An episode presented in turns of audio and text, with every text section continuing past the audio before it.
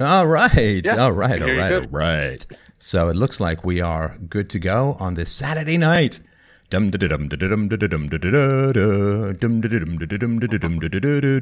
That song's going to be in your head now. It's like a brain virus in a good way. In a good way. So, of course, thanks so much for the invite, guys. It's a real pleasure to uh, to be here. This is a, uh Saturday night in my uh, 50s. It is a long way from a Sam Cooke song. But um, yeah, thanks a lot. Uh, how should we uh, how should we start? Well, so uh, we do have some people here that aren't familiar with you. I'd give an introduction, but I feel you probably know yourself a little bit better than I do. So, would you mind introducing yourself for anyone here that's not familiar with who you are and what your beliefs are? Sure. Well, uh, of course, uh, I hate to be annoying, but the first thing that I would say is they're not just beliefs, man. They're not just beliefs. They are, of course. It's like saying to a scientist, What do you believe? or a mathematician, Do you happen to hold the belief that two and two make four? The whole point of philosophy is to identify rational, consistent theories, to accord them with the current facts of reality, which is known as empiricism. And of course, it's really nice if not only do they explain the general movements of history, but give you a valid basis with which to predict, well, what's coming down the pipe with regards to history. So I am an empiricist, I am a rationalist. This means that reason and evidence are the strict guidelines by which I pursue truth in the world. I am a moralist. Uh, I am uh, not a theist but I do believe in universal ethics. I do believe in the right of self defense. I do believe and accept the non aggression principle. And I know I just said belief, belief, belief. I don't like it. But given that I'm not going to dip into all of the proofs for these particular philosophical and moral positions, I accept the validity of the non aggression principle, which is you shall not initiate force against others, but you are perfectly within your rights to use force to defend yourself against aggression. So reason, evidence, virtue, non aggression, and uh, negotiation over violence wherever humanly possible. Although these days I'm doubting how humanly possible it is uh, going forward. So that's a sort of very brief intro. My training, I started reading philosophy in my mid teens. And I studied it for quite some time. I did an undergraduate, I started my undergraduate in uh, literature I did two years at the national, almost two years at the National Theatre School studying acting and playwriting. I did an undergraduate, finished that at McGill University in history, and then I did a graduate degree focusing on the history of philosophy. Then I was an entrepreneur in the software field for quite, quite some time, but from about 2005, my gosh, 15 years now. Oh, my career is so old it can almost drive a car. I have been working to bring reason and evidence to the masses to bring the joys and uh, impactful immediacy of philosophy to the masses. Because most people think philosophy is this weird abstract realm uh, where you try and figure out how many angels can dance on the head of a pin or whether Adam, who's made in God's image, has a belly button or not.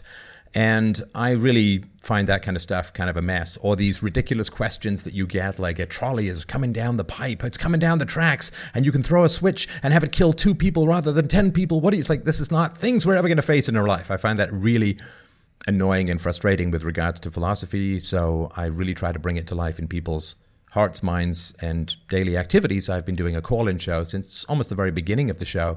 People have called in, thousands of people by now have called in, and we've talked philosophy, how it can help you in your daily life, help you make better decisions, help you avoid getting divorced, help you avoid being cruel to your kids, help you advance in your career, help you stand up for what's right and what's good in society without falling prey to some self destructive miasma. Self destructive and self destructive, I guess, to miasma. Uh, in, in, this world, in which you know reason and evidence is becoming fairly increasingly imperiled and, and difficult and problematic. So I love philosophy, and uh, I have been doing this for a long time. And I have a number of free books out there. My show's been downloaded or reviewed close to 700 million times. I get about a, over a million books downloaded every single year. You can find me at freedomain.com. You can find me on youtube.com forward slash freedomain radio. And the books are free, and uh, the show is free. There's no ads, there's no sponsors. I'm a uh, donation based life form. So if you would like to help me out, which I would enormously appreciate, particularly in this very challenging year of our Good Vision 2020, you can go to freedomain.com forward slash donate. But uh, hey, as the old saying goes, enough of my yakking. Perhaps we can get to the lovely listeners to this Discord channel, and uh, maybe I can uh, bring something of value to what it is you guys are doing. All right. So for everyone in here, we do the pretty much on a weekly basis. Um, we've got a lot of good events scheduled, particularly, you know, obviously this one, but next week, uh, Stefan is going to be debating Vosh on here on uh, basically, uh, shoot, I'm at a loss for words for it right now. I, I've, I had it. So it's it's so is it Vosh? Is that how? Because he's kind of like Smaug, Smoog, Smaug from Lord of the Rings. I mean, nobody really knows how to pronounce it. Is it is it Vosh? Yeah, as if it's a V O S H. Bosch Vosh Bagosh. That's Bolshevik Vosh by Gosh. Okay, Bosch Vosh Bagosh. He's got a new nickname for me, and that's really all that needs to, to happen from here. All right, sorry, go ahead. so, yeah, we're going to have Stefan and Vosh debate next week on what exploitation is and the morals or ethics of capitalism. Now, related to that, uh, uh, dictionary asks, how do you define socialism? Well, I mean, very, very briefly, socialism is a system wherein the state can virtually at will violate the property rights and liberties of the citizens. Because socialism there's a continuum between free markets and totalitarianism. So in totalitarianism, the government controls all the means of production, the, the factories, the, the roads, the systems, the schools, all of that.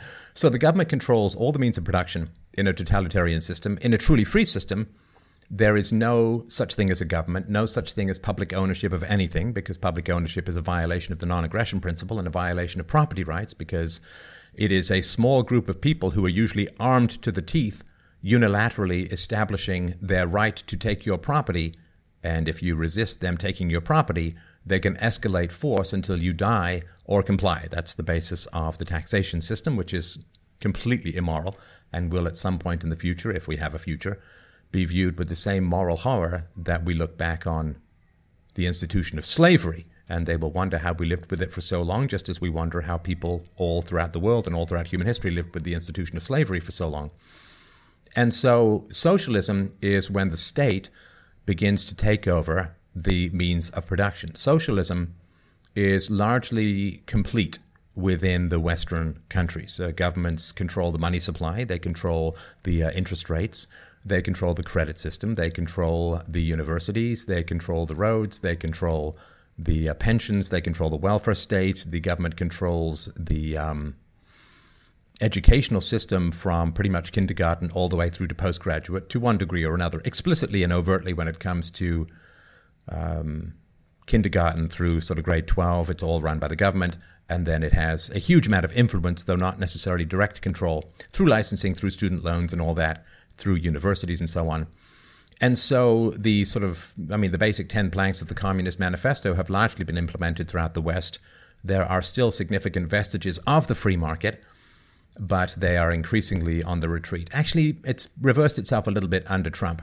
Uh, there's this huge debt based system, of course. Every human being in this modern semi socialist or mostly socialist system, every human being in the world is sustained by 30,000 American dollars in debt, which is utterly unsustainable and foreshadows a terrific amount of suffering in human society. And I would like to avert that suffering if humanly possible. I don't think I can, or you can, or any of us can, unless we all act as one, which doesn't seem to be too likely at the moment.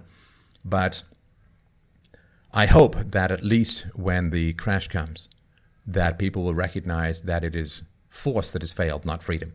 It is violations of property rights and of human dignity, independence, and integrity that have failed, not freedom. Because when the crisis comes, every totalitarian in the world, from AOC to Bernie Sanders and back again, want to use that crisis in order to further enslave humanity. And if we understand that it is force that has failed, not freedom, when the crisis hits, we can hopefully turn in the right direction. So that's my very brief overview of socialism. I will, of course, be getting more into it in uh, eight days with Vosh.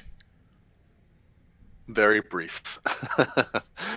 Uh, so moving on. Um, so we're gonna have a bunch of different questions. These are all over the place. This is roughly how an AMA goes, and just want to say some of these are, I think, trying to respond to previous things. If they've got a false premise built in, don't yell at me. It's not me. I'm just reading. No, up, no, uh, hit me. I'm, I'm, I'm ninjaed up, baby. I'm ready to roll. All right. So, Berkarov asks, why do you believe feminism is a form of socialism? Why do I believe feminism is a form of socialism? well, that's uh, well. First of all, feminism comes out of the fundamentalist Marxist faith, their their cult-like religiosity, which is really an insult to religion. So the way that the Marxists work is this: all disparities in group out- outcomes must be the result of exploitation and theft and violence and humiliation and degradation and control and subjugation and you name it. That's the fundamental. So, anytime, let's say, men make more money than women, well, what is the Marxist answer to that? Sexism, patriarchy, male privilege, toxic masculinity. That's all they have. It's this broken record that breaks necks. If there are differences in outcome between various ethnicities, oh, it's racism, it's white privilege, it's ethnic hatred, it's like whatever they can find, wherever they can find a difference in outcome, they scream blue murder and say that the only reason that this outcome difference exists is because of vicious, mean, exploitive, blah, blah, blah, blah, blah, right? So they do this with men and women. They do this between various ethnicities. They do this between rich and poor. And the true factual answer as to why there tend to be group differences has a lot to do with the biology and the capacities of human beings. So, if you look at something like uh, men making more than women, there are a number of reasons for that, which are all perfectly valid and perfectly fine. The first, of course, is that men tend to choose more technical fields where the pay tends to be higher. If you want to make $100,000 coming right out of college, it's pretty damn easy to do. All you have to do is choose petroleum engineering. And, uh, you know, for a lot of women, that petroleum engineering tends to be lubing themselves up on a webcam, which is really quite tragic. But women tend to want to work with people, and men want to work with things. And the way that the supply and demand works in the modern economy is that people are um, less valuable to work with than things. So, like guys like to work with computers, uh, and they like to work with uh, engineering, and they like to, you know, there's lots of exceptions. Don't get me wrong. We're just talking. I mean, there's a, these two circles really do overlap quite a lot. But men have higher testosterone. At the higher levels of intelligence, there are many more men than women. Women tend to cluster around the middle uh, of the IQ band, and, and men are higher up. Uh, there's just many, many more men. At the higher reaches of IQ, there are like 10 times more men than women. Uh, and so IQ tends to be very predictive of uh, income. It tends to be very predictive of a wide variety of things. And so that's one reason. Of course, women uh, very often want to work part time. They want to have flex time because they want to have kids. And let's, you know, on bended knee, give a, a lovely round of applause to the ladies who have the children because without that, well, there ain't you and there ain't me and there ain't any future either. So you can make things equal in a sense in the workforce, but only at the expense of not having children. And as you can see, as female equality and now female supremacy has escalated in the West, now the vast majority, or a significant majority in certain fields, vast majority in some fields, it's women. Women are more uh, in college, young women earn more than young men. And what's happening, of course, is that as you jam more and more equality of outcome economically between the sexes, your birth rate collapses. Right? I mean, of course, of course it does, right? And so when you look at group disparities, you can say, oh, well, that's an interesting phenomenon. I wonder what's going on. Or you can just, you know, put your hands in your ears, blindfold yourself, and scream racism, sexism, exploitation, blah, blah, blah, blah, blah, from here to eternity, thus provoking a massive amount of social hatred and conflict. And so the fact, you know, I want men and women and different ethnicities and races all should be equal before the law, all should be afforded the same freedoms, but for a variety of reasons, you're going to end up generally with different outcomes. And sort of if you look at, I don't know, Japanese and Chinese people, right, that the East Asians, if you look at uh, basketball, well, you're just not going to see a lot of them. Now, does everyone think, well, you know, the reason why you don't see a lot of Japanese people in basketball is because all the basketball owners are just racists who hate Japanese people? I mean, come on. We've got to be a little bit more intelligent and a little bit more curious about the reasons for group differences. Some of them are unjust, and some of them are just, and varying degrees. It's a very interesting and complex question, but the leftists short circuit it by saying, well, the only explanation is usually toxic masculinity, toxic whiteness, and so on. which is a, a, horrifying blood libel against males and against whites, and of course, and is, cr- is creating and provoking massive amounts of social conflict. So the reason that I say that feminism comes out of socialism is that feminism is predicated on the belief, the fantasy, that the only reason why men and women end up with different outcomes in life is because men hate women. And that is so ridiculous. It is so offensive. It is so toxic and so destructive that uh, it needs to be fought with every fiber of our moral being. All right. Uh, our next question here comes from We Got Bugs Fellas. They ask, How are basic laws against things like murder, theft enforced under the NAP? Could you genuinely trust a society to universally uphold to that standard of non aggression? Well, no. I absolutely could not. Uh, I could not imagine a society where the non aggression principle was never violated. It's impossible. Human beings are susceptible to corruption human beings are susceptible to the love of power. And human beings are highly susceptible to becoming addicted to subjugating, controlling, bullying, and exploiting other human beings. That's just natural. We're we're apes with less hair. I guess me with a little bit less than, than even the average, right? So, you know, evolutionarily speaking, we wanted power. We wanted power over our environment. We wanted power over others. The most val- um, up until sort of about 150, maybe 175 years ago, the most valuable resource to gain control of was not gold or metal or land, it was people. That's why slavery was so popular. So we love to subjugate, we love to control.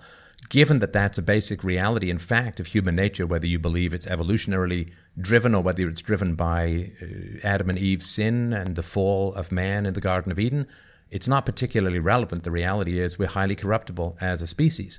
Because of that, we can't have a government. Because a government is a giant magnet for all of those sophists who wish to lie and bully and control and subjugate others, to promise you free stuff that has you slide into tyranny.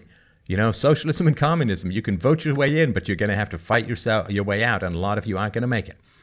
So, yeah, human beings are very corruptible. Now, the recognition of that is that because human beings are corruptible, we cannot allow for human beings to gain a monopoly of power in society through the agency of the state. It's just a basic recognition. People who say the government should do stuff have this weird fantasy that there's this magic group of angels that can never be corrupted, and those magic group of angels who are uncorruptible are just magically always going to end up with the power over the state and never misuse it for their own benefit and never have their children serve on the board of gas companies in the Ukraine. Human beings are corruptible, so that's the basic reality. Now, however, that having been said, if you want to make a free society, the first place that you need to start is parenting. First place you need to start is childhood. If children are raised peacefully and rationally, if you don't hit them, if you don't scream at them, if you don't hurt them, if you don't verbally abuse them, if you don't neglect them, if you love them and treat them well, then they will grow up peaceful. They will grow up without a desire to hurt other people. They will grow up without a desire to exploit other people. And, you know, because what is it that stops us from exploiting others? Well, it's empathy. And empathy is something that you have to have modeled to you as a child to develop strongly as you grow up. And if it's not modeled to you as a child, it's like 13 major sections of the brain that all need to align eh, before you turn five years old in order for you to have empathy. And if they don't align that way, if you don't get taught empathy as a child, as in your early childhood, it's almost impossible for you to develop the capacity later. You know, it's like if you get malnourished as a child, you might grow up to be three inches shorter. Having more food later doesn't make you taller, it just makes you fatter, right? So if you focus on what I call peaceful parenting, which is that the non aggression principle, first and foremost, must apply to children before it applies to anyone else, because children are in the least voluntary relationships in the world.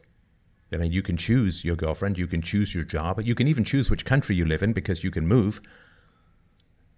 But the least choice in any relationship in the human landscape is the choice, and it's not a choice. The least chosen relationship is child to parent. I mean, parents can choose to have children, can choose to keep children. Children are there with no choice whatsoever. And we generally understand that where the choice is least, where the freedom is least, the moral standards have to be the highest. And yet we do it kind of the other way because children can't escape us. We often treat them very, very badly and thus guarantee that we're going to raise a bunch of maladjusted, difficult people who are going to be prone to violence and addiction and promiscuity and manipulation and sophistry and propaganda and all sorts of terrible things. So when it comes to crime, it's very clear, and the data is very clear on this. I've got a whole series on this called bomb in the, the Bomb in the Brain, that if you treat children well, they will grow up to be much more peaceful and much more respectful of others and much more productive and much better at negotiating and much less susceptible to uh, temptation, to what's called a short time preference, which is to, to grab and run rather than to earn and buy. So I focus a lot on parenting. I focus a lot on making the world a better place through encouraging parents to you know, be more peaceful, to be more rational, to be more present, to be, you know, better, better parents. And I have myself been a stay-at-home dad. My daughter is uh, is 11 now, so uh, it's been a real honor and a privilege to spend uh, that time with her. And I can tell you, it all, mm, all my theories, thank heavens, all my theories have come to fruition and they work. So very briefly, the, the, technical, and I've got two books on this, which you should check out at freedomain.com. They're both free, and they're in a variety of formats. Uh, you can get them on YouTube as well, audio, uh, PDF, uh, text, and so on. And the um, one is called Everyday Anarchy, and the other is called Practical Anarchy, which goes into this in more detail. But uh, very briefly, if uh, you are suspected of stealing from someone, everybody has what are called dispute resolution organizations. This is just one way it could work. I mean, I'm you know nobody can design an entire society, which is why we need a free society. But what I would like is uh, if somebody comes and steals my TV, and I think I know who they are, they'll call up my dispute resolution organization and say, "Hey, I've got this guy on film in my house stealing my TV." So then they'll go and talk to that guy and say, you know, you've been accused of this. Will you submit to whatever, right? Will you let us search your house and so on? Now, he will also have his dispute resolution organization. It could be the same one as mine, or it could be a different one, but they all have reciprocity agreements, the same way that cell phones have reciprocity agreements, and you can go to Australia and use your cell phone. And, you know, he will then accept this, and, you know, they'll search his house. If they find the TV, then, you know, he's going to f- suffer some kind of punishment. What that would be, I don't know. I don't know if prison's the best way to do it. I don't know if uh, economic ostracism is the best way to do it. I don't know if some big fine is the best way to do it. I don't know because these things have generally been in the province of the state, the hands of the state, so we don't know what the most productive thing is at all. Now, of course, then the question is well, what if he just refuses to comply with all of this stuff?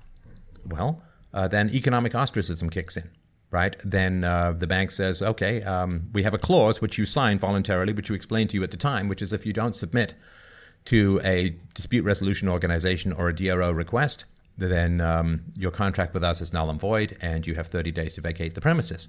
And then their bank says, oh, yeah, that little thing where if you don't comply with a legitimate request from a dispute resolution organization, we're closing your bank account, like all this kind of stuff.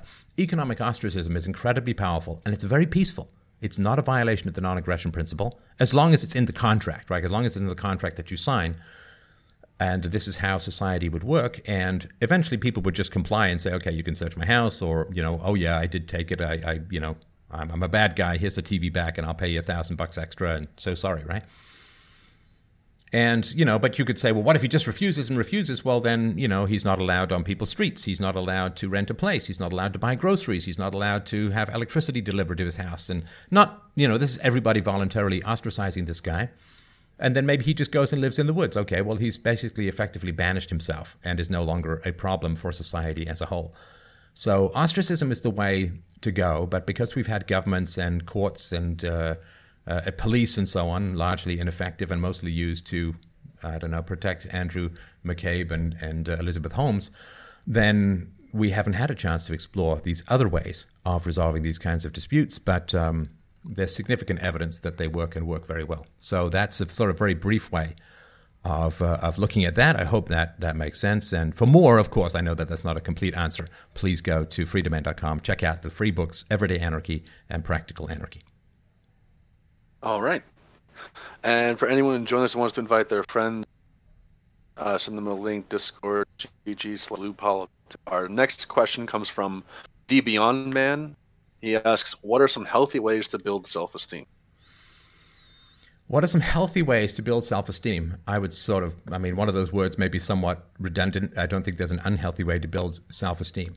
So, self esteem for yourself is basically the same as respect for others, which I was just talking about, oddly enough, in the uh, little live stream I did to test the output and remind people of tonight's AMA. So, self respect occurs or is generated when you don't aim at self respect, but you aim at the behaviors that produce self respect. So, if you think of health, you can't aim directly at being healthy. Like, you can't sit there and say, I want to lose 20 pounds. I'm just going to aim at losing 20 pounds. That doesn't do any good, right? Because you, you, your goal is an effect of other actions, right? So if you want to lose weight, you got to exercise more, you got to eat less or eat better or whatever, right? I'm no expert in this area, but that's what you have to do. So you can aim at the behaviors which produce the effect called weight loss. It's the same thing with health. As oh, if you want to be more healthy, well, you got to exercise, you got to eat well, you know, get get enough sleep and, and all this kind of stuff, right?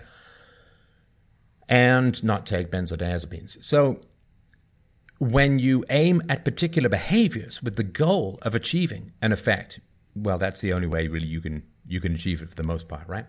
You want bigger muscles, you gotta you gotta move the metal usually in a dark place. So when it comes to self-respect, then you have to pursue the behaviors that will generate self-respect, self-esteem.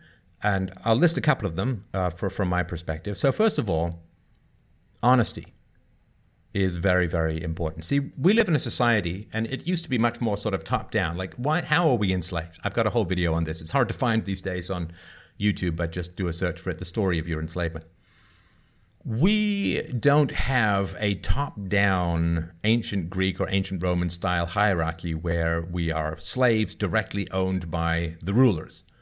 We are neither serfs who trade certain freedoms for protection from Muslim slave traders and so on. We, we have instead, we can choose our own jobs, and the rulers have found it much more effective and much more efficient to tax the product of our relatively free labor rather than own us directly. Because when you own people directly, they lose incentives, they lose enthusiasm, and they lose ambition and all that kind of stuff. So we enforce this system, not vertically. Not vertically. We enforce this system with each other horizontally. It is, in, in effect, slave on slave violence that maintains the subjugation of our societies. So, I mean, if you look in America, you have uh, the glorious God sent First Amendment, right? So you can, and the, the, Supreme Court has specifically rejected this fantasy socialist notion of hate speech, like you can just attach a negative word to speech and just make it uh, illegal you have a First Amendment. So you can say very powerful things. And how is it that you are silenced? Well, you're silenced out of fear of social ostracism, of people digging up old tweets, firing it off to your boss and saying, this guy's a bad guy, and getting fired and ending up living under a bridge or something like that, right? So it's horizontal slavery that is our big issue at the moment. And if you subjugate yourself to that horizontal enslavement, to that fear, not of your rulers, but of your fellow citizens, you're going to just not have self-respect. Now, at the same time, you don't necessarily want to go and drop every truth bomb everywhere. The, the, the, the, sword is the truth is not a sword to be drawn at all costs. You've got to have a little bit of Sun Tzu art of war, bob and weave maneuvering that's going on because there are some challenging predations in the intellectual and social landscape that we all have to navigate through. So, you know, pick your battles and so on. But if you just surrender and conform, then you're not going to have any self-respect. In in the same way that if you just blow yourself up by drop dropping truth bombs everywhere, no matter what, then you're probably going to well, you might respect yourself, but you may only have a smoking crater where your former life was. So you do have to have honesty. Now, this honesty can be to do with politics, it can be to do with a wide variety of things, or it can just be to do with being honest with people in your life. If you have unsatisfying relationships in your life, do you sit down and say, uh, you know, I got to tell you, out of respect for the friendship, I'm just not feeling it. Like I'm not really enjoying the friendship. And it could be me, could be you, could be something between us. It could be, I don't know, but let's sit down and talk about it and find a way in this relatively short passage from the here to the hereafter how we can have a better and richer and deeper relationship. So that's an honest statement. And if though you just sit around, you know, watching sports ball and, and not talking about anything, well, you're going to lose respect for yourself because you're just not being honest. You're not being authentic. You're not being yourself. You're not being truthful in your relationships. And lying, well, you know, we all get to lie long enough in the grave, right? Like let's let's tell the goddamn truth in the world as it stands, and we've got we've got all eternity to lie in the grave and, and not tell the truth. So let's tell the truth while this divine spark motivates us in this brief flash of corporality. So be honest, be outspoken, be courageous without being foolhardy, and don't put up with abuse. Don't put up with people who make fun of you all the time. Don't put up with people who mock you all the time. Don't put up with people who are boring. Don't put up with people who are abusive. Don't put up with people who dismiss the grandeur of every potential we all possess. We are all so much greater than we think we are, and we allow other people to constantly, you know, wet finger the tiny flame of our soon to be a bonfire candlelight. And just live with reasonable courage, live with reasonable assessment and taking a risk. Risk, uh, uh risk losing relationships to tell the truth because you can't have any relationship if you're not willing to tell the truth.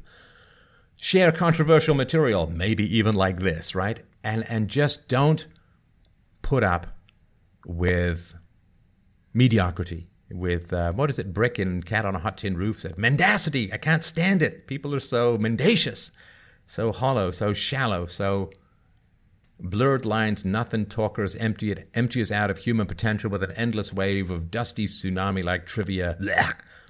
So if you act in a way that you would respect in another, think of yourself like if you're watching a movie, what do you want the hero to do? Well, you want the hero to sort of stride up and tell the truth. You want the hero to stand for the truth. You want the hero to not bite his lip and bite his tongue and bow down so that petty people can ride roughshod over any potential he might believe he possesses. You want him to fight his way. You know, like I was, I watched this movie with my daughter. Uh, it's an old movie now, I guess, uh, with a formerly whole Michael J. Fox, right? You know, Back to the Future, and was it Crispin Glover plays this guy, and you want him to not be a self-subjugating nerdgasm loser bot throughout the whole movie. You want him to say something, to do something, to stand up for himself. And we're all yearning for that in the people around us and in the movies that we watch. How about you do it in the mirror, become the hero of your own movie? And that's a very powerful way that you can gain self respect. And I don't think there are any shortcuts. You've just got to do the difficult task of being honest in a world that has, to put it as nicely as possible, a fairly uneasy relationship with, with honesty. All right. So myself, Stefan, um, I've been uh, looking at changing some hygiene products. Uh, what kind of hair conditioner do you use? Is there anything you'd what kind of? Well, I don't know. If it's any if it's any consolation, I used uh, Tetri shampoos, tea tree shampoos, and uh, uh, I guess uh, I should get some sort of state sponsored subsidy on uh, facial cream because I don't just have a forehead, I have an 8 to 12 head. So uh, I've got to do the tsunami wash of, um, of uh, uh, facial cream all the way up to the crown. So yeah, and then, you know, just stick my head in a bowl, bowl, bowling ball wax dispenser and I'm good to go. all right. So our next question comes from Daddy Nomad. Daddy, you here? Yes, sir. All right, go ahead. Uh, so, Stefan, I want to thank you real quick for coming on. I was the one who invited you here. Um, I really appreciate you coming on. It's already quite enjoyable. Um, hold on one second. Um, I, what I wanted to know was where does value come from? One of the biggest debates we have on the server a lot, especially me as a libertarian and ANCAP, against communists is the essentially the value of labor and the value of things. A lot of people say, well, it's subjective and it's just how you're born into stuff. But I seem I think that it's a little bit differently. So I'm I'm curious, in your words, where do we derive value from? Well, that's a good, it's a great question. But of course, value, I mean, it's one of these dodecahedron, flies eye, multiple disco ball kinds of words, right? Because you could be talking about economic value. You could be talking about sentimental value. You could be talking about values in terms of morals. So I just want to make sure, and it could be other things too, but where do we want to land this helicopter, so to speak? Sorry, I hear communist and I just think of the word helicopter. My that's just my word association test. But uh, sorry, go ahead. Yeah, and and when and when I say communist, of course, I'm meaning mostly statist. But uh, yeah, we do have a lot of communists on here. Uh, but what I'm referring to, in the sense, is economic value, especially with the theory, the value theory of labor. Um, it's one of the v- very hard things to get through because an- anarcho communists do agree with me and you. They do agree that you know a stateless society is preferable, but what they of course want is a commune, and they believe that any kind of um, labor that is done under the employment of somebody else is theft. Right. And I'd like to hear. Well, here's the funny thing you, too: is um, that the anarcho-communists, you know, if you want to have your commune, go for it, man. I mean, if you want to create some big vile soup of human Jabba blendiness economically, yeah, I mean, in a free society, you can buy your land, you can homestead your land, you can create your Bernie Sanders lazy kibbutz-style commune all you want, and everybody can complain that nobody else is doing anything. So, a free society allows for local experiments in the absence of property rights. A communist society uh, doesn't allow for local experiments in actually having property rights. So, uh, a, free, a free society is much more tolerant because if you want to not exercise your property rights, you cannot exercise your property rights. In the same way, if you don't want to exercise your right of self defense or you don't want to enforce a contract, you're perfectly free to not do any of that. So, let me just give a, a brief, a very brief history of this because it's one of these things that, you know, like it's like a vampire movie that never ends. Like you know how in vampire movies they kill the vampire, you know, and then they bury the vampire, and then they're leaving, and the vampire's hand comes out and grabs their ankle, and dun dun dun. You know, it's like one of these endless psycho mealy mouth Stephen King novels that uh, boo scares you for no particular reason because the man never knows how to end a story. But anyway, so the labor theory of value comes out of Marx, and it's interesting to note that it's not taken seriously by any modern economists, which is why, you know, if, if you want to know where the Communist Manifesto is being assigned, which it is massively assigned twice the, the level of uh, Adam Smith's uh, Wealth of Nations, which is tragic, of course, it's coming out of the arts departments. It's coming out of the humanities. It's coming out of history, which, you know, you could say intellectual history, okay. Uh, I think 10% of the assignments are coming out of English literature. Come on, I mean, it's not English literature at all, right? So Marx put this book out, 1848. It didn't really have any prominence until 1871 or so. And then what happened was, within four years of this tract, this nonsense becoming relatively popular, it was completely debunked by the economists of the day. And no economist takes the Communist Manifesto or even the Marxist theory of the labor theory of value. Nobody takes it seriously. It has been completely explained away. It is not, I mean, we're not just talking about von Mises, we're not talking about Rothbard in particular, or Hayek, or any of these other people. We're talking about, um, I mean, the, the marginal revolution. We're talking about the, the subjectivist reality of, of value. So sorry for all this technical garbage. Let me just scrub that from my brain and, and sort of start from the basics. So the Marxist argument is, is goes something like this. You have a bunch of workers who are producing $20 an hour worth of value. But you see, they're only getting paid $18 worth of value by the capitalist, and the capitalist is keeping $2. Now, only the labor creates the value. So the only reason there's $20 worth of value is because the laborers are creating stuff. They're putting the wheels on the cars, they're sewing the buttons on the dresses, they're slapping the back on the iPhone. I mean, it's only the labor that produces value. And so the laborer, the laborer, the worker should get the 20 bucks.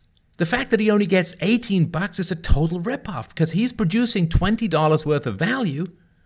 So the capitalist is skimming 2 bucks worth of value off the top and he's ripping everyone off. So what the workers should do is they should take control of the factory so that they can pay themselves the 20 bucks, kick the capitalist out on his ass and have him stop taking 10% of their labor for producing nothing whatsoever, right? So that's that's the general theory. Now, it's so ridiculous. it's so it's studying this in university is like having a required course on Klingon anatomy for a doctor. It's like you know you're not studying anything that's real that that exists, right? There's no such. I mean, okay. So what, how is this nonsense? Well, it's not it's not the labor that produces the value. It's not the labor that produces the value. I mean, come on. It is hard to dig a ditch and fill it back in again. I mean, that's horrible. It's sweaty. It's exhausting. It, it, it, your bones are sore. Your, your muscles are sore. Your tendons hurt. But if you dig a ditch and fill it back in again, how much value is that? Well, zero. So that's a very, very hard job.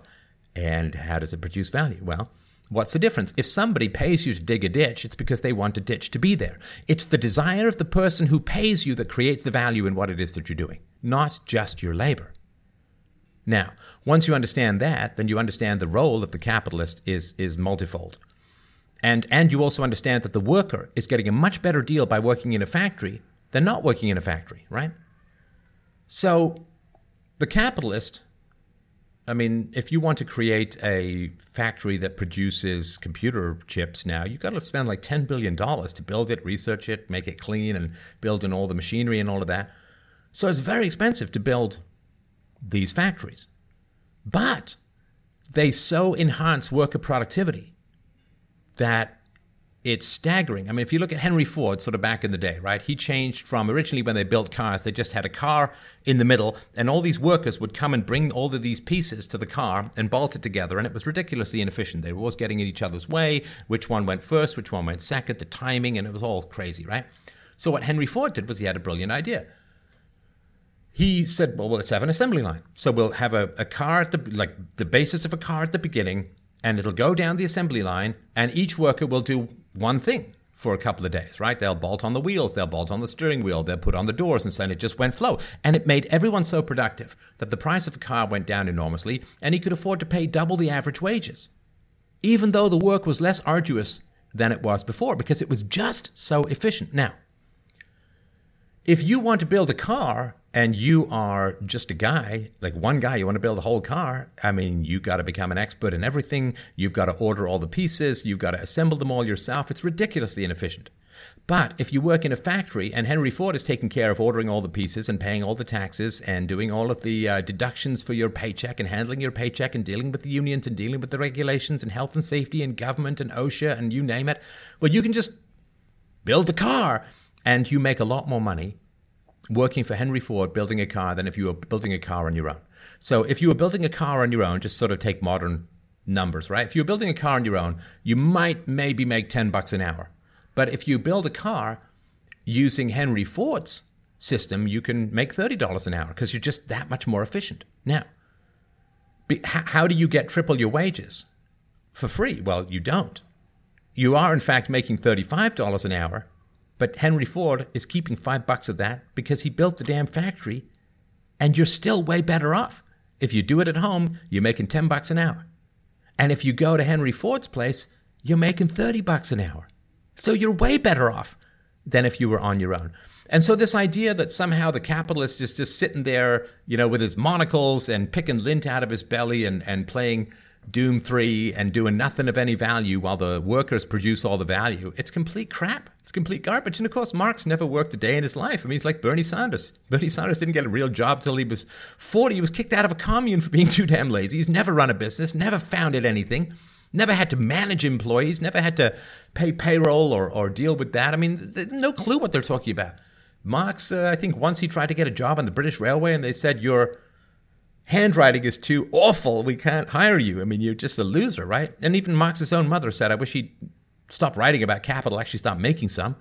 I mean, he was a, an idiot. He was a, I mean, I don't mean an idiot intellectually, obviously. He was well read and, and well educated and all of that. But economically, he had no clue what he was talking about. He, he had never worked in the field. And of course, the reality is that through Engels, he actually exploited workers uh, to, to attack the system that gave them their profits. So, you know, I, I, can carry a bunch of uh, plates around in the woods. I'm not going to make any money. But if somebody builds a restaurant in the woods and I go there, I can make money. But I didn't have to pay for that restaurant. And so the worker is gaining significant increases in his income by using the capitalist factory. And the capitalist is gaining value from the worker by the worker using the machinery. But the machinery doesn't just appear out of nowhere, out of nothing. The machinery has to be bought and built and planned for. Plus, the worker, now that you under, like, if you understand that it's the subjective desires of the consumer that drive the value of what the worker's doing, well, just making the damn car isn't enough. You also have to make it sexy. You have to take it to car shows. You have to drape bikini models on top of it. You have to have it really, really shiny in a showroom. You have to have really, really cool guys to sell them and, and make it funky and fun. I mean, you know, Elon Musk could make the most boring cars, but he looks like, you know, it's like blazing Buck Rogers suppository spaceships out there on his on his uh, car floor and so on, right? So there's a whole bunch of other cool things that you need. You need to have advertisements on TV and, and magazines and, and on the web. And I mean, you have to deal with finance companies about how best to finance the cars that you want to sell. You have to, I mean, there's so much that you have to do rather than, hey, I put a wheel on a car. I mean, yeah, I get you got to put the wheel on the car, but there's so much more to actually getting the product into the hands of a customer willing to pay for it that uh, the moment the workers take over the means of production, it's just ridiculous, right? Because they sit there and say, well, we, we bolted some wheels on the car.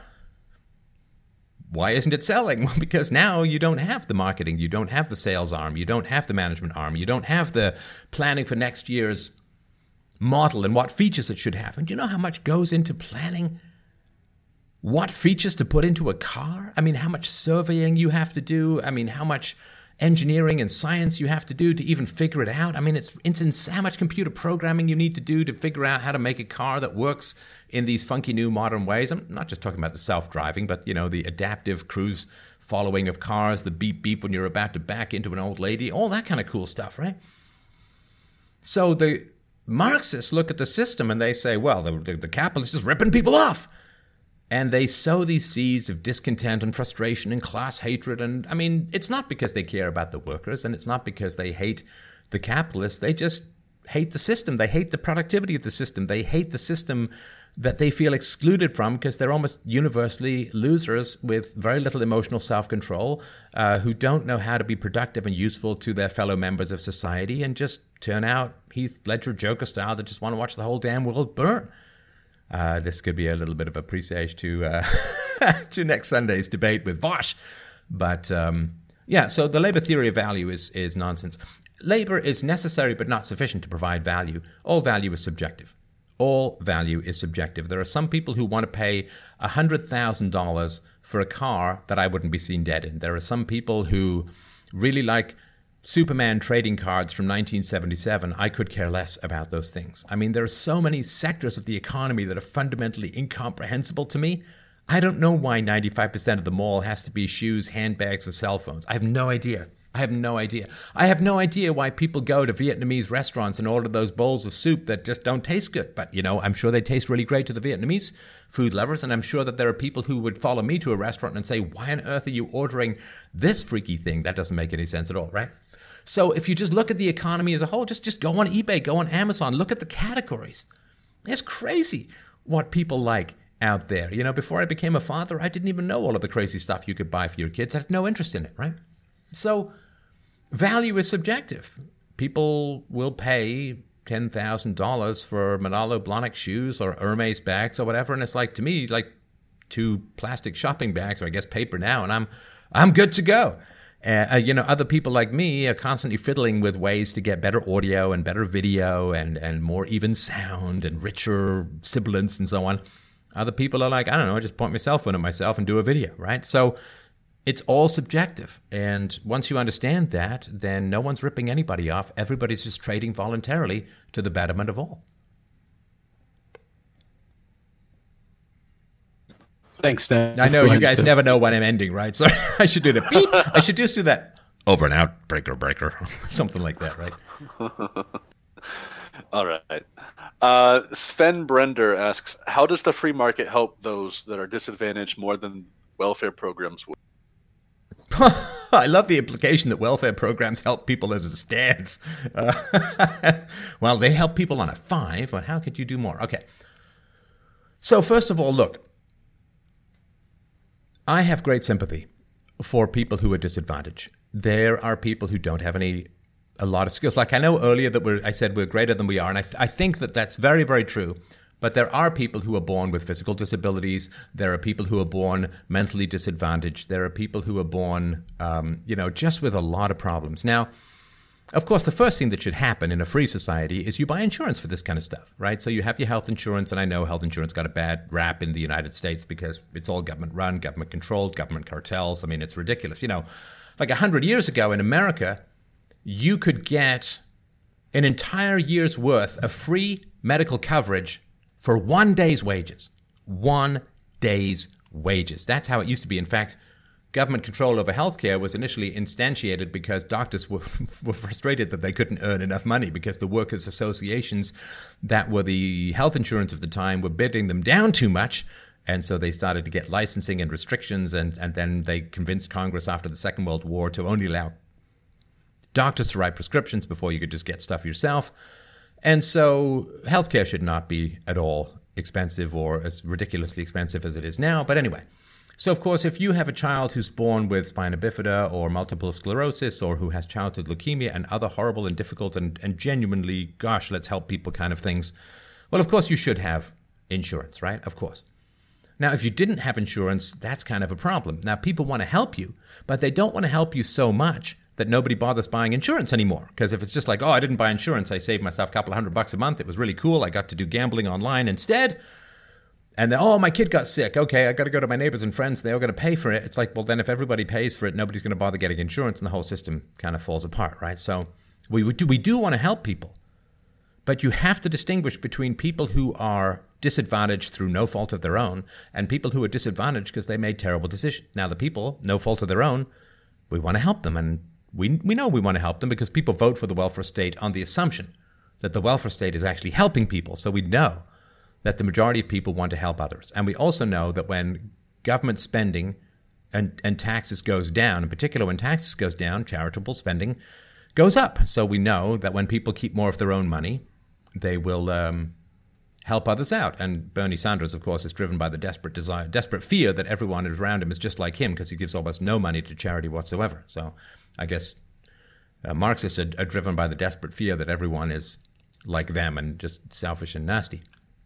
So, how do you differentiate the deserving poor, like people who need your help through no, like they just had terrible things happen, it's not their fault, and the undeserving poor? Well, the government can't do that, and there's no particular interest to do so. The welfare state is just a way of keeping people dependent on the government and of. Um, uh, now, of course, it's gotten to the point because you've now had multiple generations of people who've grown up in households where no one's had a job it's just a way of making sure that people don't burn down the cities out of fear and terror of actually having to get jobs or whatever. So it's just become this terrible mess of a system. But you know, this this fine person who asked this question, like you care about the poor. I care about the poor, which is why I don't charge for my podcast. It's why I don't charge for having conversations with people, if even if they never end up getting published. Like I won't charge for philosophical conversations with people because I want people to get access to philosophy without having to go and spend a whole bunch of money on a degree and defer their earnings like I did and so on. So I care about the poor, you care about the poor, but if you just give money to people with no standards, then you end up making the poor worse and worse and worse because you're now an enabler and you're not a charity. So charities need to be very compassionate, very sensitive, and very strict. So if some guy says, "Oh man, I need money because I blew all of my money on hookers, blow, booze, and gambling," well, um, giving him more money, uh, you know, I guess the casinos and the drug dealers and the hookers and all of that, they they like that, but it's not particularly good for his life, right? So, charity is a very delicate thing to pursue in this world. You want to help people, who are genuinely in need, but you don't want to enable people who are making disastrously bad decisions. And I mean, we know how this changes when the government gets more strict. So there was a, a program, I think it was California, could be some other place in the US, where they said, look, we're going to stop paying additional child benefits if the woman is not married and has like her third child, right? So what happened? Well, women just stopped having their third child. And you could argue that's kind of like a positive thing in a way, right? So you do want to help people, but just firing cannon loads of money at people is an absolute disaster. First of all, out of every dollar you spend on the welfare state, only about 20 cents of it gets to the poor. The rest of it is all just taken up by the bureaucracies and uh, the, the unions and, uh, you know, there's pretty corrupt hangers on to the poverty industry. So you're not really helping the poor that much when you're talking about the welfare state. Uh, and um, the other thing, too, of course, is that the government gets more and more in debt. And when that debt has to be paid off, the poor tend to be hurt the most. And the last thing I'll say is, you know, it's called the poverty trap for a reason. So a woman in America who has two kids and is on welfare would have to earn the equivalent of seventy to seventy-five thousand dollars a year U.S. just to get the same amount of money that she gets in free stuff through the government. Now, that, I submit, is a real trap. Because basically, if she went out and got a job paying $75,000 US a year, which is a pretty damn good salary, she would effectively be taxed at 100%. Because if she stayed home, she'd get the equivalent value. That is terrible. And of course, you don't just walk out of a welfare situation and get a $75,000 job. That usually takes, you know, five, ten years of hard work to get there. So she'd be taxed at 150, 200% for years just to break even. And then maybe down the road, she would end up making 50 cents on the dollar if she got a job for 125,000 or 120,000 or something like that. So it's a really, really terrible situation, and it's really destructive to the poor. It traps people in poverty. Uh, it creates a situation where, when the debt has to be paid off, the poor are going to suddenly be cut off from that money when the economy crashes or the, you know, you hyperinflate, you try and hyperinflate yourself out of a debt situation, and uh, it's going to be absolutely brutal on them. That's not how you help people. Uh, that's how you enslave people and entrap them. All right. And our next question comes from Whiskey Renegade. He asks Are there objective morals? And if so, how do you prove them? There are objective morals. There are objective morals. I've got a whole book on this called Universally Preferable Behavior A Rational Proof of Secular Ethics. Now, the first thing to understand is the grave danger in the world is not moral actions, but moral immoral actions, but immoral theories. You can protect yourself against a thief or a murderer or a rapist or whatever. You can arm yourself. You can live in a safe neighborhood. You can protect yourself. There's lots of things you can do to protect yourself. But you can't protect yourself against taxation. You can't protect yourself against national debts. You can't protect yourself against hyperinflation. You can't protect yourself against the distortionary effects of interest rates that have wildly diverged from the natural cause and effect of supply and demand. So when it comes to morality, the gravest enemy, the greatest enemy that you're going to face is immoral moral systems. So, the first thing that you want to do when somebody proposes, let's say somebody says, well, there's no such thing as morality, right? Then you would say, okay, is it true that there's no such thing as morality? Yes.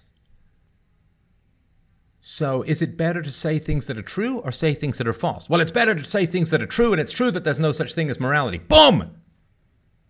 You've just detonated their argument. If they're saying something that is true, then they're saying it's better to say something that is true than something that is false. Okay, now we're getting somewhere. You can't say there's no such thing as truth because then you're claiming a truth statement. You can't say there's no such thing as morality because you've at least now said that you it's better to speak the truth than to speak falsehood, which makes honesty a virtue. If someone comes and says, we should never respect property rights, then you simply have to look at their lives and say, do they have property? Right? Or you can just, to take a silly example, you can just start to take their shirt from them, right? And like, hey, what are you doing? It's like, well, I'm just going by what, right? So it's pretty easy to disprove people's moral nonsense everything is relative. Oh, is that an absolute statement or is that a relative statement? Uh, if it's a relative statement, then it must be relative to something that's not relative, in other words, absolute, in which case something is absolute. And um, if it is absolutely true that everything is relative, then they've just admitted that there's an absolute truth called everything is relative, which means that statement is not relative, right? So it's very easy to just dismantle this stuff. So this idea that there's no values, no truth is like, eh, blah, blah, doesn't matter, doesn't matter, right? So we have to engage in the reality of universally preferable behavior. The moment someone tries to convince you of something or tries to change your mind about something or tries to tell you that something is true, they've already accepted universally preferable behavior. Even if they say to you there's no such thing as truth, is that a true statement? Well, yeah, okay, then there's such a thing as truth, right? So it's not are there universal ethics? The only people who genuinely believe that you're never going to have to deal with because they're never going to, to, come out and talk about it, right? Those people are irrelevant and inconsequential and invisible, really, in the intellectual, moral, and social landscape of mankind. So don't worry about those guys. It's the sophists who come out and say, there's no such thing as truth, everything's relative, this, uh, all value is subjective, blah, blah, blah, right? I mean, moral value, not economic value. Economic value is subjective. So don't worry about any of that stuff. The, only question then becomes okay, what is universally preferable behavior? Nobody's going to argue against it because the moment they argue against universally preferable behavior, They're enacting universally preferable behavior, as I, I talked about. So the question is what is universally preferable behavior? Well, stealing cannot be universally preferable behavior.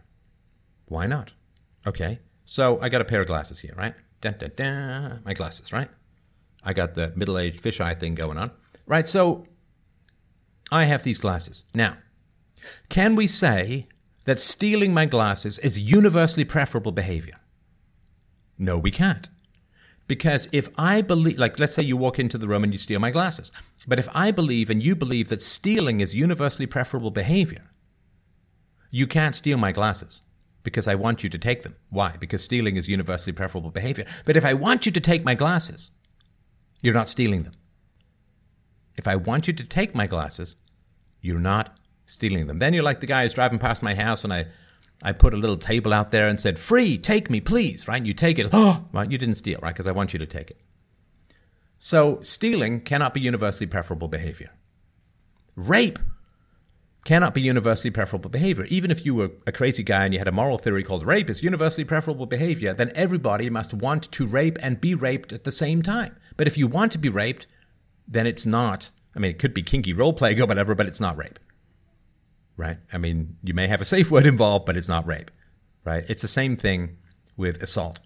If everybody wants to assault and be assaulted, then the, the category ceases to exist. And then it's like two boxes in a ring. They're both in there wanting to assault and be assaulted. They can't charge each other with assault.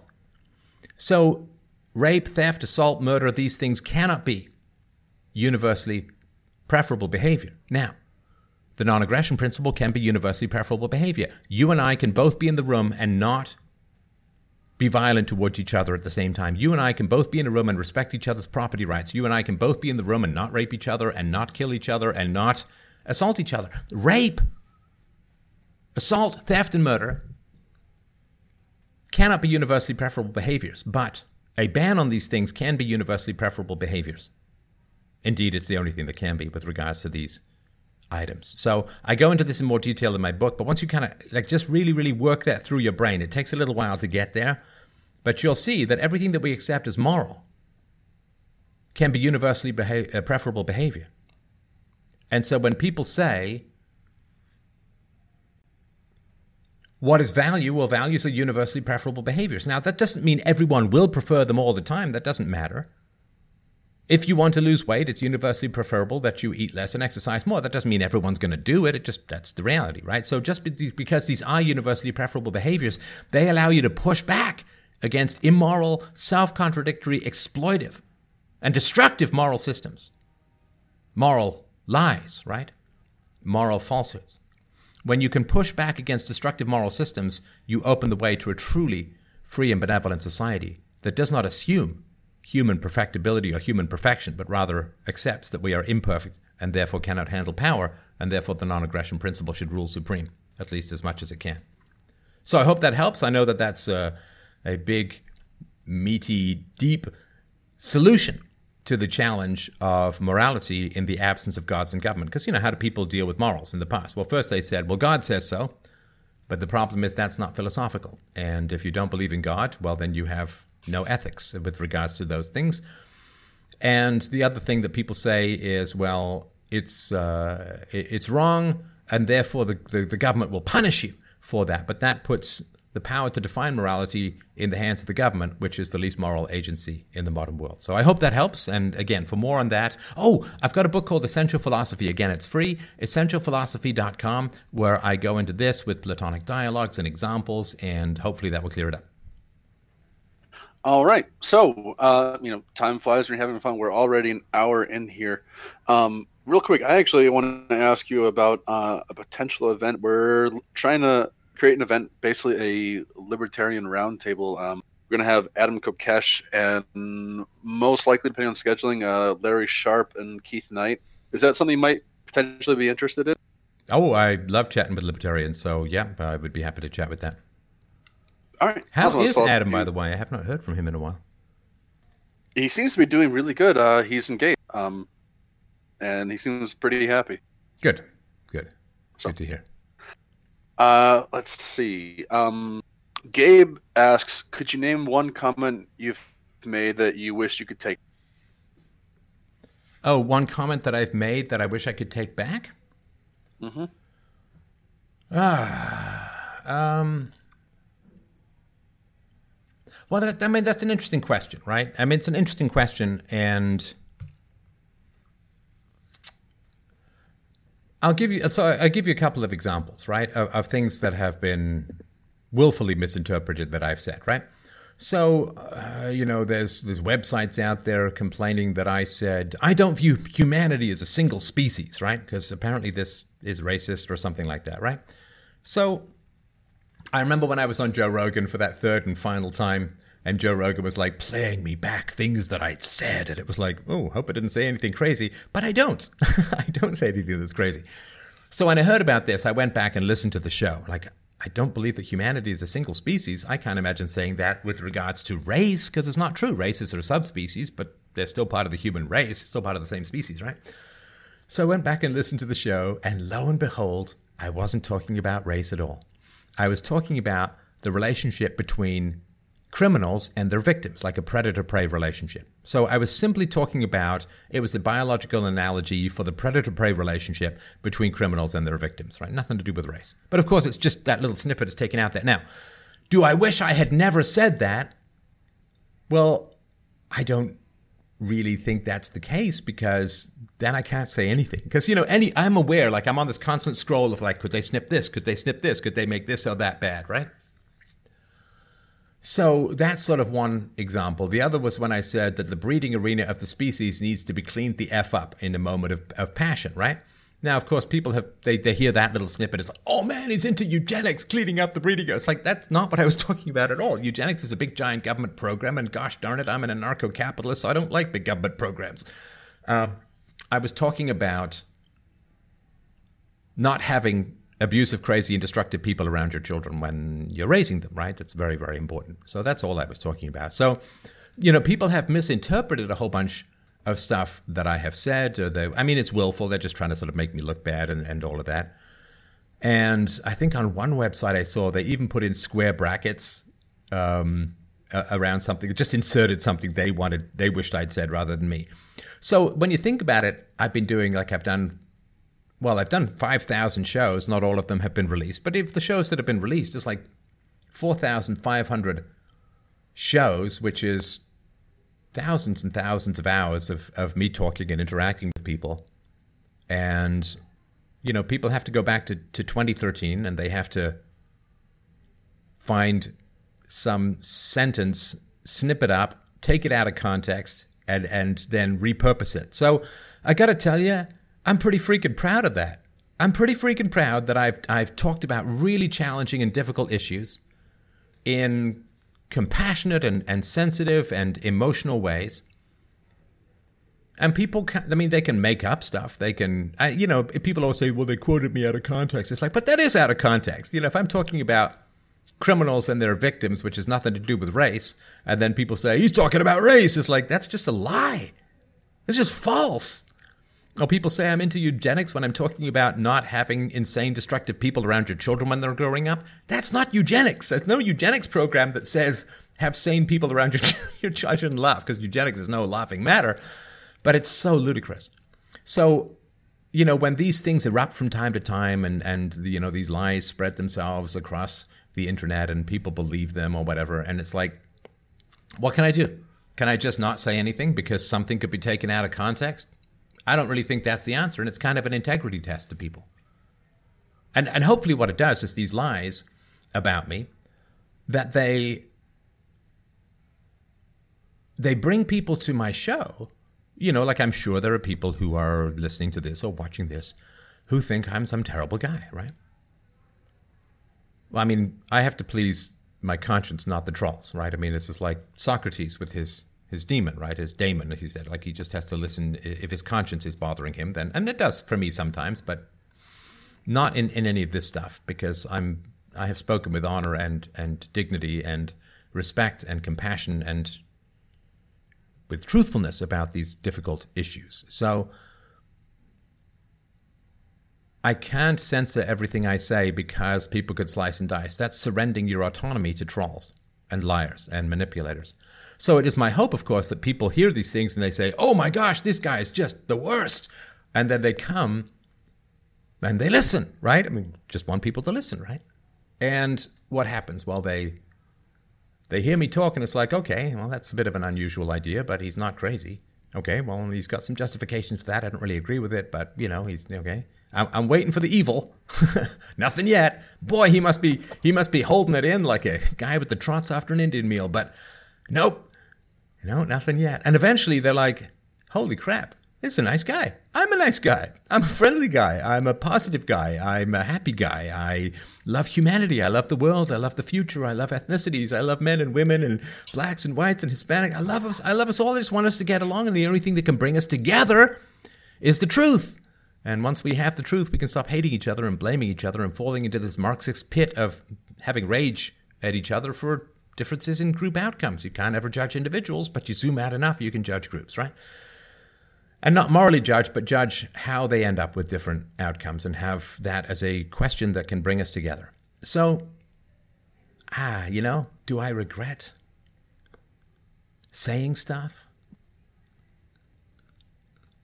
I, I don't, you know, I mean, every now and then I'll say something that later turns out to be not true. I, um, I think, I mean, the one that sort of pops into my mind, I think I did a show called The Truth About Nelson Mandela, and I made a claim that he'd wanted to nationalize the banks, and I thought I had a good source. It turns out it, it wasn't a good source, and uh, uh, so I put a note in. So, yeah, I mean, look, I've done thousands of shows. Every now and then I'm going to make a mistake. And, uh, you know, what you do is you say, okay, I made a mistake and, and here's the correction and so on. And I don't think that's a bad thing because to have that as a bad thing would be to say that perfection is a standard that is required. And, you know, come on. Certainly, if the mainstream media comes at me about that after they blew up Iraq, it seems kind of silly about all of that. So I. I do believe that I have acquitted myself in a challenging intellectual field with honor and respect and dignity and the people who want to you know, twist my words into something that's quite the opposite of their original meaning. You know. Oh, it was one other thing. So it's kind of funny. So I don't know if you guys remember way back in the day, there was something called Google Plus, which was Google's, I think, Facebook or Twitter or something like that. And it linked into your YouTube account or something like that. So I did a review of the movie Frozen that I was very, very pleased with. It's a great review of the movie. Lord knows I watched it enough with my daughter, so I got a lot of the themes. And there's this woman who quoted had a very positive response to it. And I quoted it on Google Plus, and then somehow it ended up back on the YouTube comments. Uh, there was some backdoor pipeline or something like that, that that put it back on the YouTube comments, and it says Stefan Molyneux via Google Plus, and then there's this woman's comment, right? And then, like for the last, gosh, when did that movie come out? For the last like half decade, there's this rumor been floating around the internet racing around the internet sometimes that I had a sock puppet account and logged on as this as myself and, and pretended to be a woman. And I mean, I don't know what to say. I mean, you can actually go and find the woman's original comment. It's right there. Plus, it says in all the screenshots people share via Google Plus, right? So, I mean, do I wish I hadn't tweeted? Or, uh, do I wish I hadn't reposted that woman's comment to the now defunct Google Plus? Uh, no, because if you think, well, what if anything I do could have some negative repercussions. I mean, not that it's had hugely negative repercussions, just kind of an intelligence test, right? So, no, I mean, I think that uh, I think I've done pretty well overall. I think I have a good track record, and I haven't had to do a lot of retractions, and uh, I am I am pleased and proud with what I have done with the show. All right. Um, you mind if I ask a, a related? Can you hear me? Yes, uh, go ahead. Related question? Uh, yeah. Uh, so something that's um, come up related. Uh, when considering um, immigration policies, do you think that individuals should be looked at on you know an individual basis and their qualifications? Well, I mean, the government can't do that. I mean, the government can't look at people at an individual basis at, at individual levels. Um, my particular concern with immigration is that immigration in particular is harming the poorest members of Western societies. When you get lower skilled people pouring into your economy, they're going to do one of two things. They're either going to go on welfare, and welfare raises taxes, and welfare raises rents, right? Because people move into poor neighborhoods and they get subsidized housing and, and they get welfare to pay for it and all that. It, it, it harms the school system in many ways because, especially when you get multi languages coming into a school system, you have to divert hundreds of billions of dollars over time to deal with multi language and multicultural issues. So it harms the poor the most. And, you know, the left used to be, they used to pretend that they cared about the poor. They used to pretend that they cared about workers. And uh, it's just, it's not true. Those who are looking to restrict or limit or end for the time being immigration, I mean, we're the ones who care about the poor. Uh, we're the ones who care about the communities that are in the most need of having their rents as low as possible, of having less congestion, of having better schools, of having higher wages. And um, uh, immigration, as well, of course, is is not what it used to be in the 19th century, where it was kind of make it or break it. Uh, now, immigration, people aren't coming for freedom a lot of times; they're just coming for free stuff.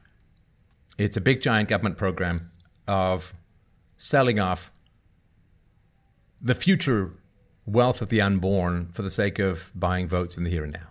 And it comes from both ends of the political aisle, right? The left loves immigrants because they tend to vote for socialism, they tend to vote for the left.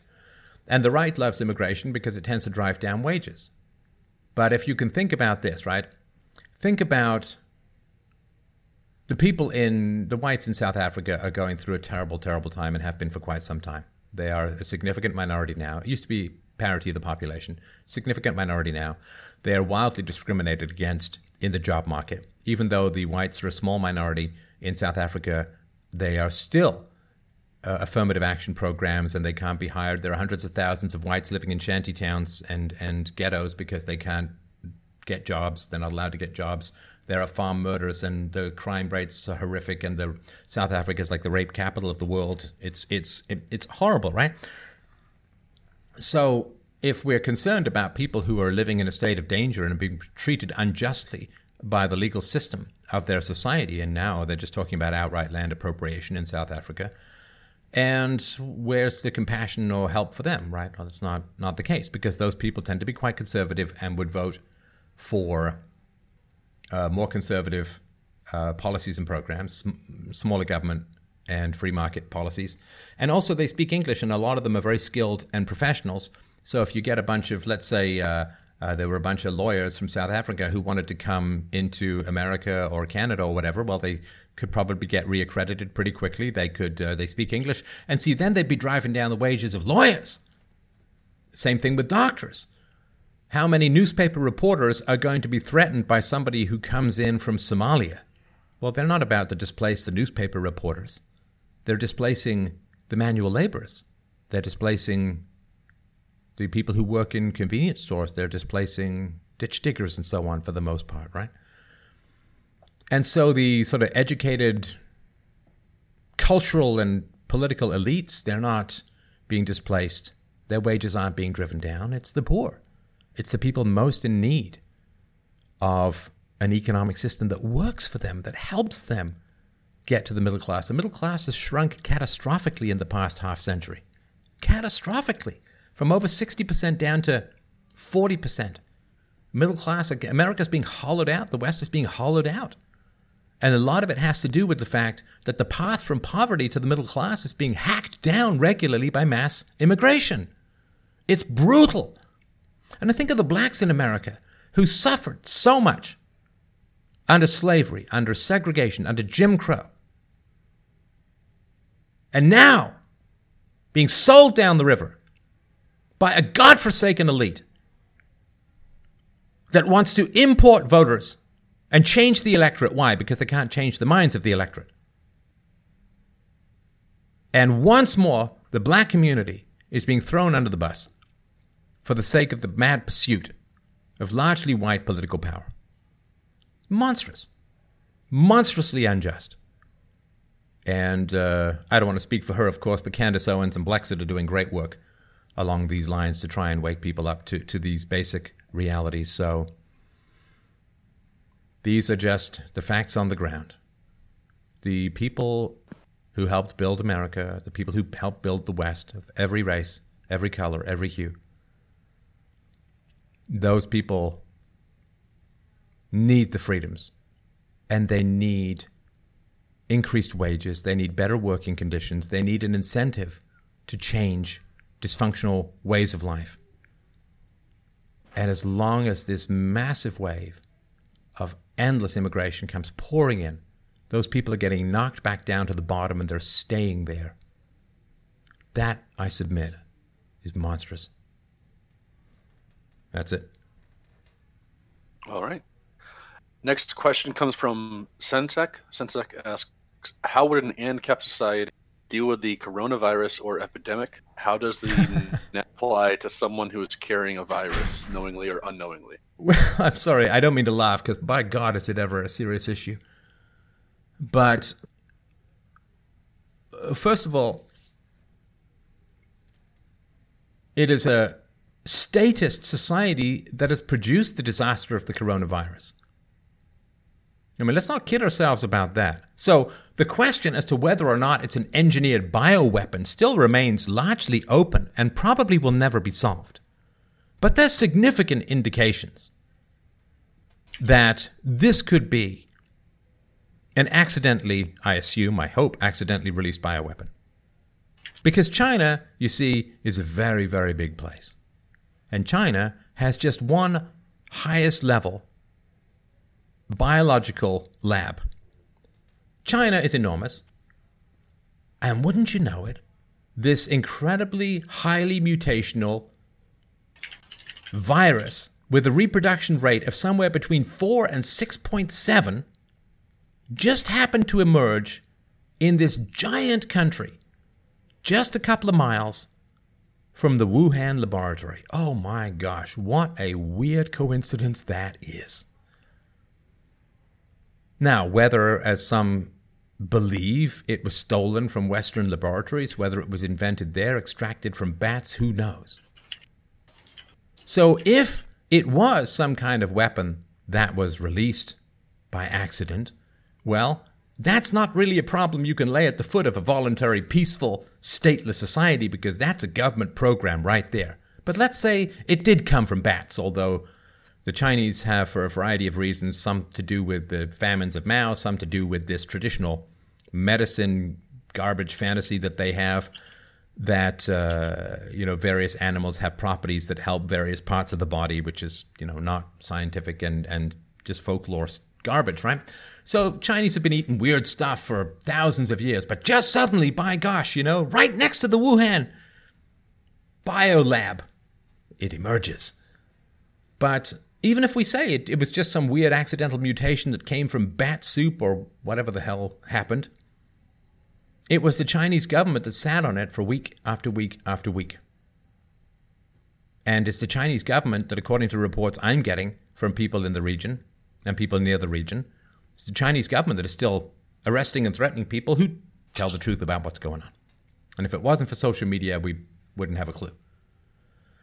So the reality is that the coronavirus and its spread around the world is the result of an excess of government and any government is an excess of government. So let's let's be clear about that. The problem is being caused by the state, either because of the weapons thing, and or because of the cover-up that continued for quite some time and still continuing. Now, let's look at how this would be handled in a free society. Well, in a free society, you would have insurance companies that would guarantee people's access to healthcare. Now, those companies would have a massive incentive to keep infected people away from their citizens. Why? Because if a lot of citizens get ill, they can't afford it. They'd go massively into debt. They, you, you know, like you'd have to sell the houses of the people who ran the company because there wouldn't be this garbage corporate shield that exists in the modern West where People can do the most appalling things with their corporations, yet their personal assets remain immaculately inviolate from repercussions. That would not exist. I would not do business with a bank that could drive its savings into the ground, and then everybody would get to swan off with their yacht and mansion who was in charge. No way. I want, I want, I want, like, I'll stop short of extracting their kidneys with a spoon, but everything else that can't be nailed down, I want going to the auction block if they screw up that bad. No, not only do I not want bailouts, I want them to be wearing the proverbial barrel with a strap if they act that badly in the care and custody of the assets put into their control. But there would be massive incentives for the healthcare companies to make sure that people didn't come in. Now, what would they do? Well, they would pay people to go into quarantine. They'd say, hey, man, I will give you a quarter of a million dollars to sit in a hotel room for a month. Why? Because it's way cheaper than the cost of infection.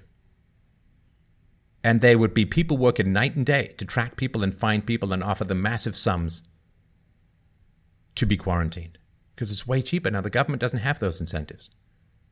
And the government, of course, is now far more concerned with stopping the spread of imaginary racism than very real viruses because it's all politically correct garbage and because the Chinese have a big vote and a big sway in the economic life of the West, and so the governments don't want to annoy them. Although it's funny because one can only be, quote, racist against the Chinese people who carry the coronavirus because China is a mono ethnic state that puts Muslims in concentration camps and doesn't allow anyone else to live there. So you can only be racist against the Chinese because the Chinese are, by Western definitions, far more racist than Western countries. Just one of these weird little paradoxes. But the economic impact does not accrue to the people who are letting people come into the country who might be infected. I mean, is any government official going to go bankrupt and lose his house because the infection spreads? No. And without these kinds of incentives, you're just going to get this weird politically correct garbage rather than things that actually keep people safe in the world. All right. So our next question here, uh, thanks for the good one, Sensec. Uh, next question comes from Mike Escape. He's got a question that's near and dear to his heart. Mike, are you? I am. Something about an aorta, you said? Sorry. Bad joke. Dad joke. Sorry. It's Saturday. Uh, it's decaf. Go on. Oh. Oh, oftentimes uh, this question is considered silly, but I do ask it of all the AMAs um, and most and all interviews I've participated in. Um, and hopefully you don't get scrutinized over your answer, you know, but there's no real answer. It's just your answer. And the question is um, a lion or a cheetah, which would you rather fight? I would rather fight a cheetah. Yeah, I would rather fight a cheetah because the lion has such size and strength and power that they could knock you over. And once you're on the ground, you know, prostate, I mean, they can have their way with their your jugular pretty much as they see fit. A cheetah's main strength is its speed. And since I'm not going to be running from the cheetah, but rather turning to fight it, I would rather have a lighter animal that would be more susceptible to the swing of a stick than a lion would. And so, and of course, if the cheetah was running at me full tilt boogie, I'm going to be able to dodge a little bit more effectively and efficiently. So, uh, yeah, I would much rather fight a cheetah if I had to choose. Uh, and also, of course, cheetahs are solitary hunters. And I know you said lion, but lions generally hunt in packs. And so once you're surrounded by lions, I mean, you can see them take down an elephant, you, you're pretty much toast. But I think you would have a fairly reasonable shot. You know, it's kind of it's like a story that I remember or a question that I remember. Let me ask you back this, right? Bounce this one back. So, would you rather fight a pit bull or a 2-foot shark in the water?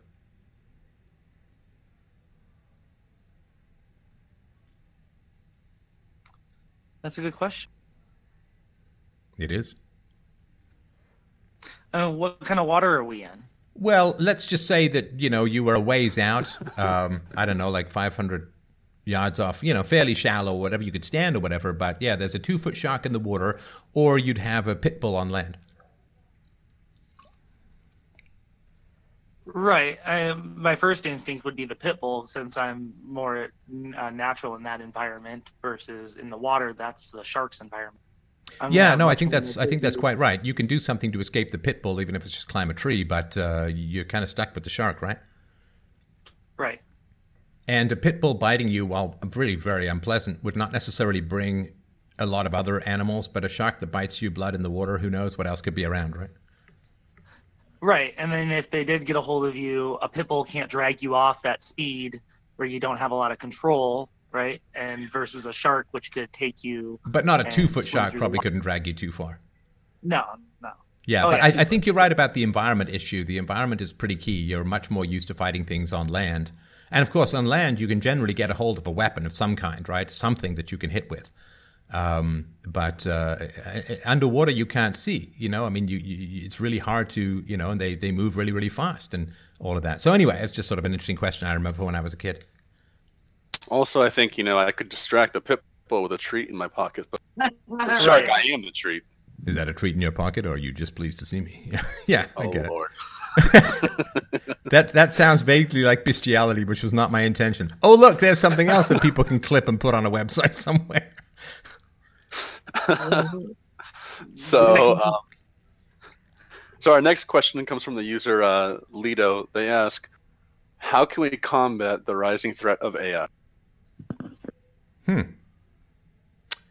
That is very interesting. I guess. And now, is this someone who is um, who is online? Uh, yeah, I. Uh, let me see if still in the chat. Did you want to ask a clarify? No, no. I just, I just. I mean, what's what's what is the th- what is the threat with with AI that uh, he's considering? I, I don't really understand what the threat is. I assume it's uh, automation and replacing jobs. Well, did he walk over to your house to deliver that question? Did he hire someone to, to did he did he send it by mail when we announced this a week ago? Because that would have helped employ people. I mean, why why would he ask this in the chat when he could have hired someone to deliver it to you? Doesn't he like that person's job? Come on. I mean, we, we if it wasn't for technology, we'd have to have this as a conference and people would have to fly in and we'd have to hire a conference room and we'd have to hire well security these days right? We'd have to do all of this crazy stuff. Why are we doing this online when we, you know do we not care about people's jobs? You know it's kind of funny. Everybody likes eliminating other people's jobs when it's suitable to them but when their job gets eliminated suddenly it's the worst thing in the world right? So just you know when I, I this is the general principle when it comes to philosophy as a whole man. Don't don't think about theory. Don't I mean I know this sounds kind of weird. Talking about philosophy. Like don't don't really think about theory. Think about first thing you want to do is what are you doing? And I don't mean this in an accusatory fashion, right? But so what are you doing, right? So, you know, if if you drive to go and pick up your groceries, man, you're stealing someone's job because you could hire someone to go and pick up your groceries. If you have a problem with your computer and you fix it yourself, man, you just stolen a job from the Geek Squad, right? If you grow your own food, my gosh, what are you crazy? That's ter- that's terrible, right? If you don't buy a car, my gosh, you just stole all these jobs from the people who make cars and all that, right? So don't think about these big abstractions. Think about how it is that you deal with and act in your life, right? I mean, I've sort of had this uh, this funny sort of thought. I mean, it's probably nonsense. I'm sure it is nonsense, right? But I've sort of thought, okay, what would life be like for me if, if there wasn't sort of podcasting and and videos and all of this kind of stuff? Like, what would my life be like? And I remember, so when I was younger, I've always enjoyed listening to sort of audiobooks and uh, speeches uh, through through audio and stuff like that, right? And I used to have to I used to have to do this on uh, cassette tapes, which is like really going back in the day. I, I didn't really do it on eight tracks, but uh, I used to do this on cassette tapes. C60, 60 minutes of tape, good. C90, ooh, you get extra music, but you're risking it because the tape gets really, really thin and could wound into your tape cassette player. C120, yeah, three plays and you're doomed, right? But I remember thinking, okay, I've done 4,500 shows. So this would be like a, I don't know, like a, a 10 by 10 foot case of audio tapes that pe- people would have to order rather than being able to download stuff pretty easily on your phone or, or your computer. You can go to fdrpodcast.com for sort of more on that, right? For, to, to get the show. So, or, you know, if, if that wasn't possible, I guess I could go to people's houses, knock on their door, and and say, hey, would you like to talk philosophy at all? I've got this really cool system of ethics, you know, Jehovah's Witness style, right? Just knock up on the door. Hey, I got some good news for you. I've solved the problem of secular ethics. And then people would say yes or or no, but I'd be like door to door philosophy guy, you know, maybe sell you a vacuum or two, some encyclopedias to go along with it, right? But that would be my life. I mean, it wouldn't be my life because I couldn't make a living at that, probably, right? I mean, the JDS do, but that's a different kind of gig, right? So, all progress eliminates jobs. I mean, that's just going to happen. If you look at 100 years ago in America, 90% of the population was involved in farming or delivery of farm goods or transportation of farm goods, like 90% of the population. Do you know what it is now? About 2%. So we went from America went from 90% farm jobs to 2%, and I think it's even lower than that now. This was about 10 years ago. It's about 2% or 1.5%, right? 90% to 1.5%. Where did everyone go? I mean, do you have 80% unemployment? No. Jobs will get eliminated all the time. That's called progress. It really is called progress. If you ever want to get a sense of this, you can pick up the first season of Downton Abbey and you can see just how many people it used to take to run a household. And it was mental. Now, when I was first in the business world, there were these quaint things called secretaries or receptionists, and every big boss had uh, an employee, usually a woman, who worked for him, who took phone messages and scheduled appointments and typed up documents and handled his mail, and like it was a big deal. Millions and millions of women. You may remember something if you've really gone back in time called shorthand, which was you would dictate something and the woman would write it down and uh, she would write it down in shorthand so that you wouldn't have to go slowly. And shorthand was a way of transcribing someone in real time. And then she would type it up. And you know, back in the day when I first took typing was the only damn useful thing I ever took in school when I was a kid was a typing class. You know, if you wanted to center something, you didn't just hit Control E or whatever it is on the Mac. If you wanted to center something, let's say it was 20 characters, well, you'd have to count in, right? You have to go to the middle, count back half the 20 characters, start. Like this was the deal. I remember the first time that I saw the output from a laser printer, because back in the day you'd had these me, me, me, dot matrix printers, which would be these things striking against these ribbons to actually create impressions. And you, you couldn't really do fonts and you couldn't do graphics or really anything like that. I mean, these big giant Snoopy graphics, which went on for page after page. So, and I remember the first time someone showed me a computer that could do a, laser printed document, and the amount of if you ever did reveal codes in WordPerfect 5.1, you'd see like just the amount of programming he had to do to output a document. There was no WYSIWYG, right? Like what you see is what you get. It was it was nuts. There was no preview, just to keep printing and trying, right? So just to take the secretaries, there were millions and millions of secretaries across America and then what happened was you started to get automated voicemail systems, you started to get computers, you started to get email. For those some people who like to use it, I love to use it. There's voice dictation and all of this kind of stuff, right? Now, nobody said, my God, we can't let voicemail systems and computers and email occur because all of these secretaries can lose their jobs. Well, yeah, they did get weaned off slowly and they lost their jobs over time and they retrained and they did other things. This is tough. This is tough. But the alternative is what? The alternative is stasis and stagnation. I mean, there is no. The alternative is to go back to the Middle Ages, where everyone was tied to their job, where you weren't allowed to compete with each other. You know, in the Middle Ages, you could get in trouble with the local authorities by pretending to sneeze when someone walked past your stall at the local medieval fair. Because if you pretended to sneeze, then someone would say, God bless you, and you'd say, thank you very much, and then you might get into, and that's, you might get into a, jo- a conversation about what to sell them. That's how restrictive the medieval guilds were. Do you want to go back to that? Because, you know, medieval life, despite what uh, Jay Dyer says, you know, it had a couple of negatives too, you know, like half the population dying before the age of five, you know, little things like that. 60% of Europe dying under the Black Death, right? So, automation. The problem is not automation. The problem is that we have a system that has created a near permanent underclass of people who have a very, very difficult time finding a way to flourish in a modern economy. And you can sort of look back to the opening of Idiocracy for this in a very graphic way. We have been paying people to have more and more kids with fewer and fewer skills and fewer and fewer opportunities. The, the, the schools have been getting worse. You know, the way that it should work, of course, is that the smartest people should have the most babies. But because of propaganda and because of uh, some economic incentives and so on, the smartest people have been having the fewest babies, and the least, the least smart people have been having the most babies. Now, the problem is that automation is coming whether we like it or not. And if it was the case that we had a free system, then it would be like I've talked about with the, the Jews, right? So with the Jews, sorry, everyone gets tense when I say this. It's nothing bad, right?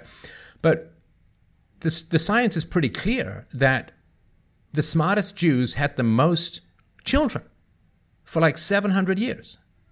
The ra- and they can tell this. Like the rabbis were the smartest in general because you had to know so many languages and so much history. And the smartest Jews had the most kids. And so Jews have ended up as a very talented and intelligent group of people.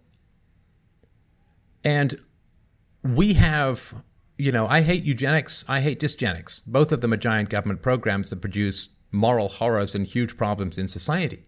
The problem is not that we have automation coming, the problem is that we have a social policy that drives society against the possibilities that automation can produce. And those of us who've been against the welfare state as immoral and destructive from the very beginning well, you know, we have a clear conscience with regards to all of this. Now, the solution to this is always peaceful. The solution to this is always voluntary. The solution to this should be to stop the welfare state, to stop the massive redistribution of income, to remind people that parenting is wonderful and it's not a low rent breeder situation to have and enjoy. Listen, I'm a smart guy. I have loved being a parent more than just about anything else in my life. I love being married to my wife. I love being the father of my daughter. And I love talking to you people on a wonderful Saturday night. These are great glories of my existence. So if I'm a smart guy and I really enjoy being a parent, the idea that, oh, you're just going to be a breeder or a brood mare is like, that's just a completely sociopathic view of parenthood. Like you're just some matrix style vat that produces babies. Says, come on, we're not freaking alligators here. We're supposed to nurture and care for our young, and it's a beautiful thing to do.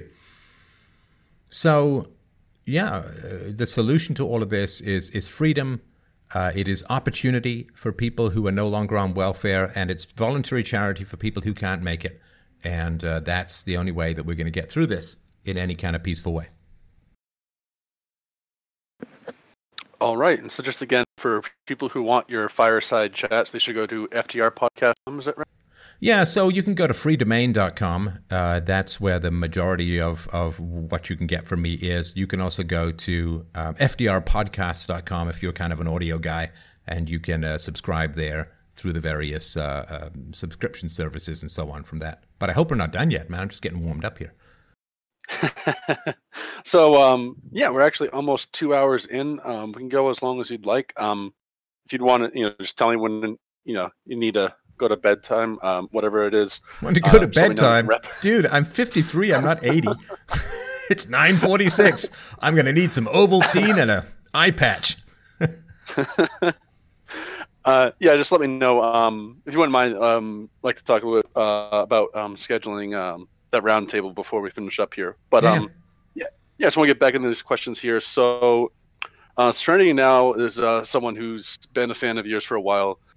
Um, and they uh, they said they've had an issue with um, it's awkward to say, but masturbation, and they thought your issue uh, your videos have been and they want to know more specifically. I'm sorry, uh, just just right after you said masturbation, I'm afraid you you cut out for a second there, and I, I have a oh. feeling that this is something I don't want to guess the missing words. Okay, so they've been a fan of mine for a while. They've had trouble with masturbation. Does that mean they've had trouble masturbating to my videos per se, or is there something else to it? Like, should I take my top off, or should I sell them some bathwater? Like, what's what's the goal here? I just want to make sure I understand the issue. Yeah, they're they're hoping to get some bathwater to help with that. No, um, so they were saying that your videos uh, have been, but they'd like to know more specifically um, what is the relationship between emotions and temptation? Huh. See, you, you could have asked that in a more abstract way without thinking about me uh, imagining you starting a crotch fire like you're trying to light up uh, uh, a match or something. All right. Well, so, okay. why do we need reason? Why do we need philosophy? Because the animal, while an essential part of our existence, is not going to lead us to long term happiness. You know, if we were if we had the lifespan of rabbits, we could bang like rabbits and be happy that we didn't have to worry too much about our retirement. But you know, life is long. You know, somebody on the uh, the other day on Twitter was like, "Hey man, life is short." It's like, no, it's not.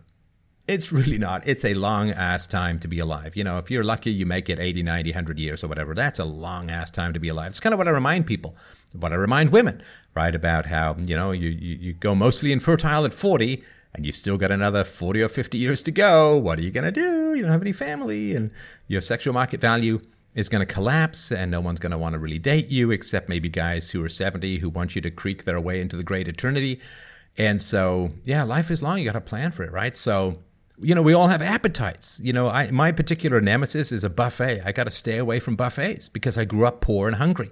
So for me, a buffet is a chance to just stuff myself stupid because winter is coming and you never know when to eat again. You know, all of these old tropes that are sort of ground into your spinal fluid, it seems, by early childhood experiences and all that.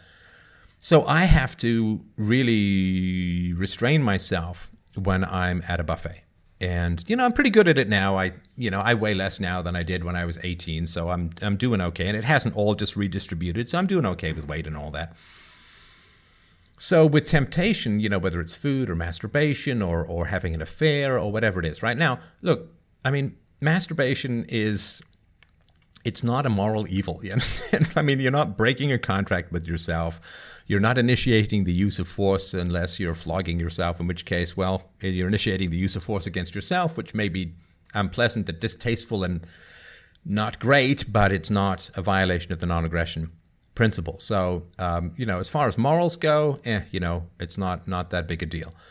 Um, with regards to other temptations that have sort of more moral qualities to them, are you tempted to steal? Are you tempted to be abusive? Are you tempted to be violent? Well, these things will give you short term satisfaction at the cost of long term stability and happiness, right?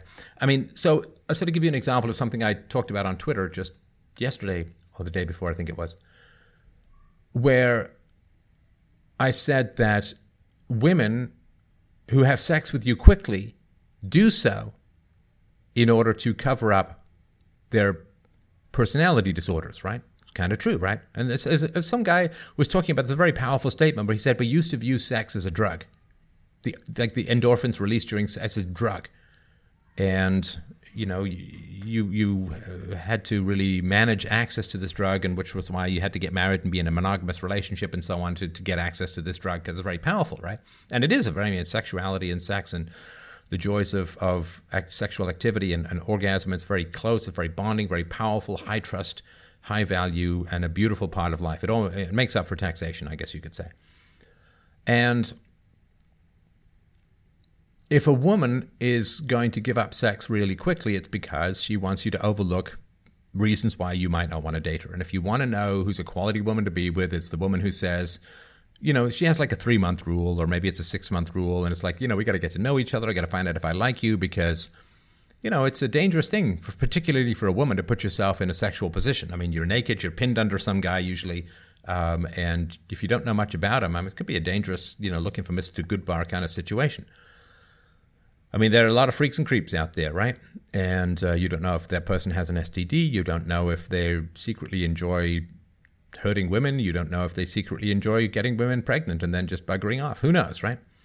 Could be uh, you know, poking a hole in the in the condom for all you know, right? Might slip off the condom right at the end and something awful could happen, right? Whether it's an STD or an unwanted pregnancy, is is tough, right?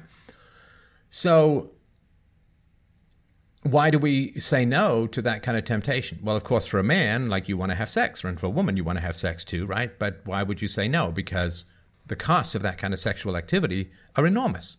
They could be explicit or implicit, right? So the, the, the, the cost could be explicit in terms of, you know, STDs, stalking, uh, danger, violence, uh, you know, weird attachments. Uh, it could be any number of, of things that, or, or, could also be the case, of course, that you for a, a guy you sleep with some woman quickly. It turns out she's got some psycho boyfriend and she didn't tell you about it. He finds out, and next thing you know, you got to move town, right? I mean, this is this like there's crazy stuff that goes on in the world uh, out there, and so these are all things that you have to think about. Getting to know someone so, you know, if you go around having a lot of sex really early, again, you're really rolling the dice. And the explicit stuff can be dangerous. The implicit stuff is even more hazardous, particularly for women that divorce is dick dependent, right? It's dick. It's it's the it's the uh, triple D, right? Not the triple D's you like, but the dick dose dependent, right? The more dicks you have, the more likely you are to divorce. The less likely you are to have a stable relationship. And uh, so, for a woman in particular, I don't think the studies have been done for men. I think men can survive promiscuity better because we're sort of more designed for it, just in terms of sperm and egg ratio. But for women to have a lot of sexual partners renders them too risky to marry given the current family court situation, and uh, it's really tragic. So, in which case, what's happened is they had maybe a little bit more sex when they were younger, but then they're going to face this massive desert of being 40 plus and not really having much sex at all. So it's like, okay, well, you had some sex now, and you don't have sex then for the last half of your life, or at least not much, and that's pretty. Uh, pretty tragic. You end up being maybe a, a practice trampoline for the youngins and all that, but that's about it, and it's pretty humiliating. So when it comes to temptation, it's just a matter of time preference, right? Like to take a silly example, nobody who's condemned to death who gets a last meal worries about their cholesterol or whether they're going to gain weight, right? Because they're going to be dead in six hours or whatever, right? So then you don't really have to worry about it so much, right? And um, you have to think about the long term consequences of what it is that you're doing, assuming you're not focusing on a moral issue, in which case, you know, like it's a moral issue and it's an absolute. But when it comes to temptation, um, if you are, let's say, addicted to masturbation, okay, well, what does that mean? Well, that means that, uh, especially if you're using pornography, it means that you're going to probably end up with erectile dysfunction. You're going to be uh, fearful of having real sex with a real person. You're losing the drive and desire to go out there and talk to women, I assume, if you're a man, right? And so you're going to basically going to you know develop a very firm handshake and uh, a life of sexual isolation and despair.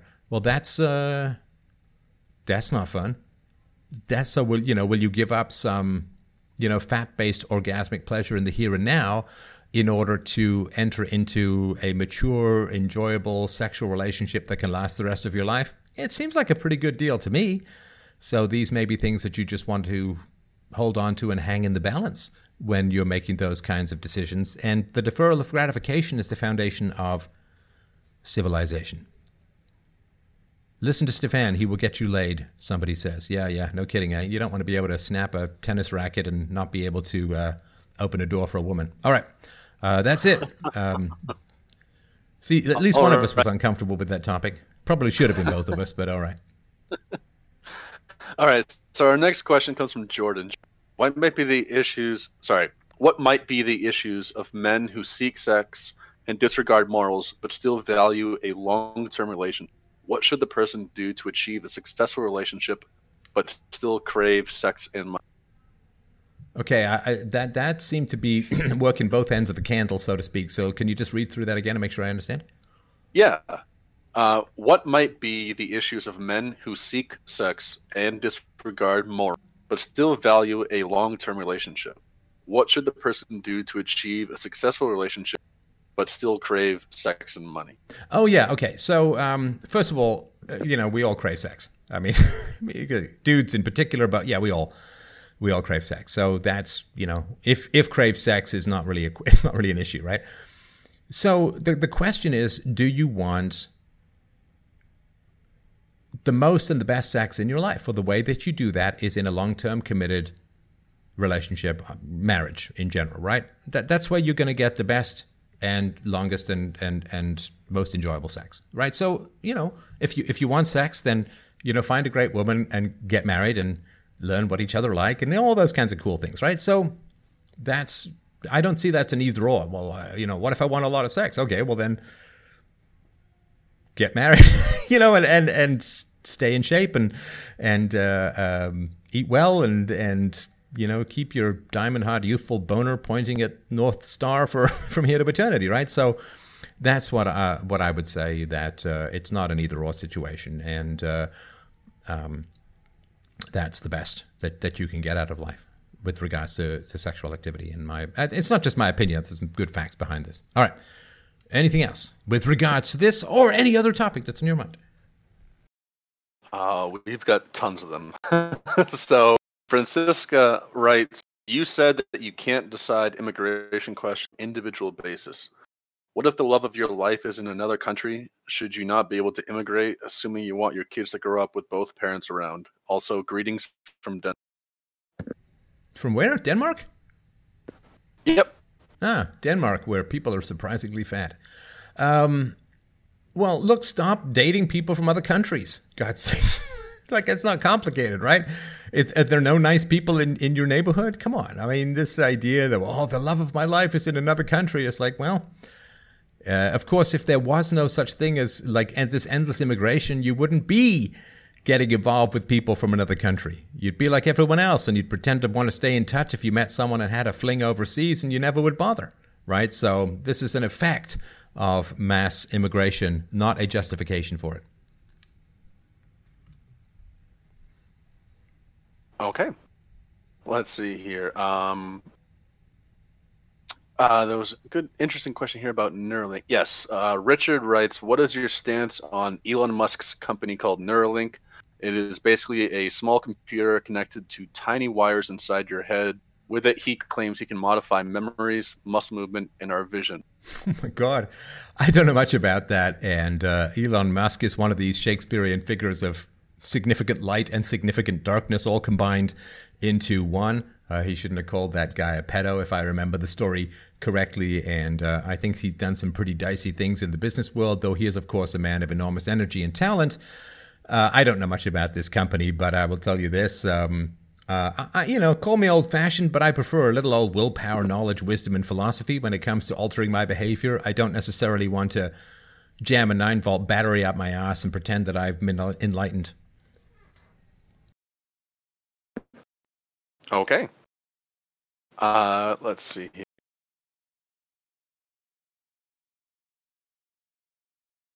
All right. Uh, Don uh, says, "Thank you very much, Stefan. You helped thousands of people here in Brazil.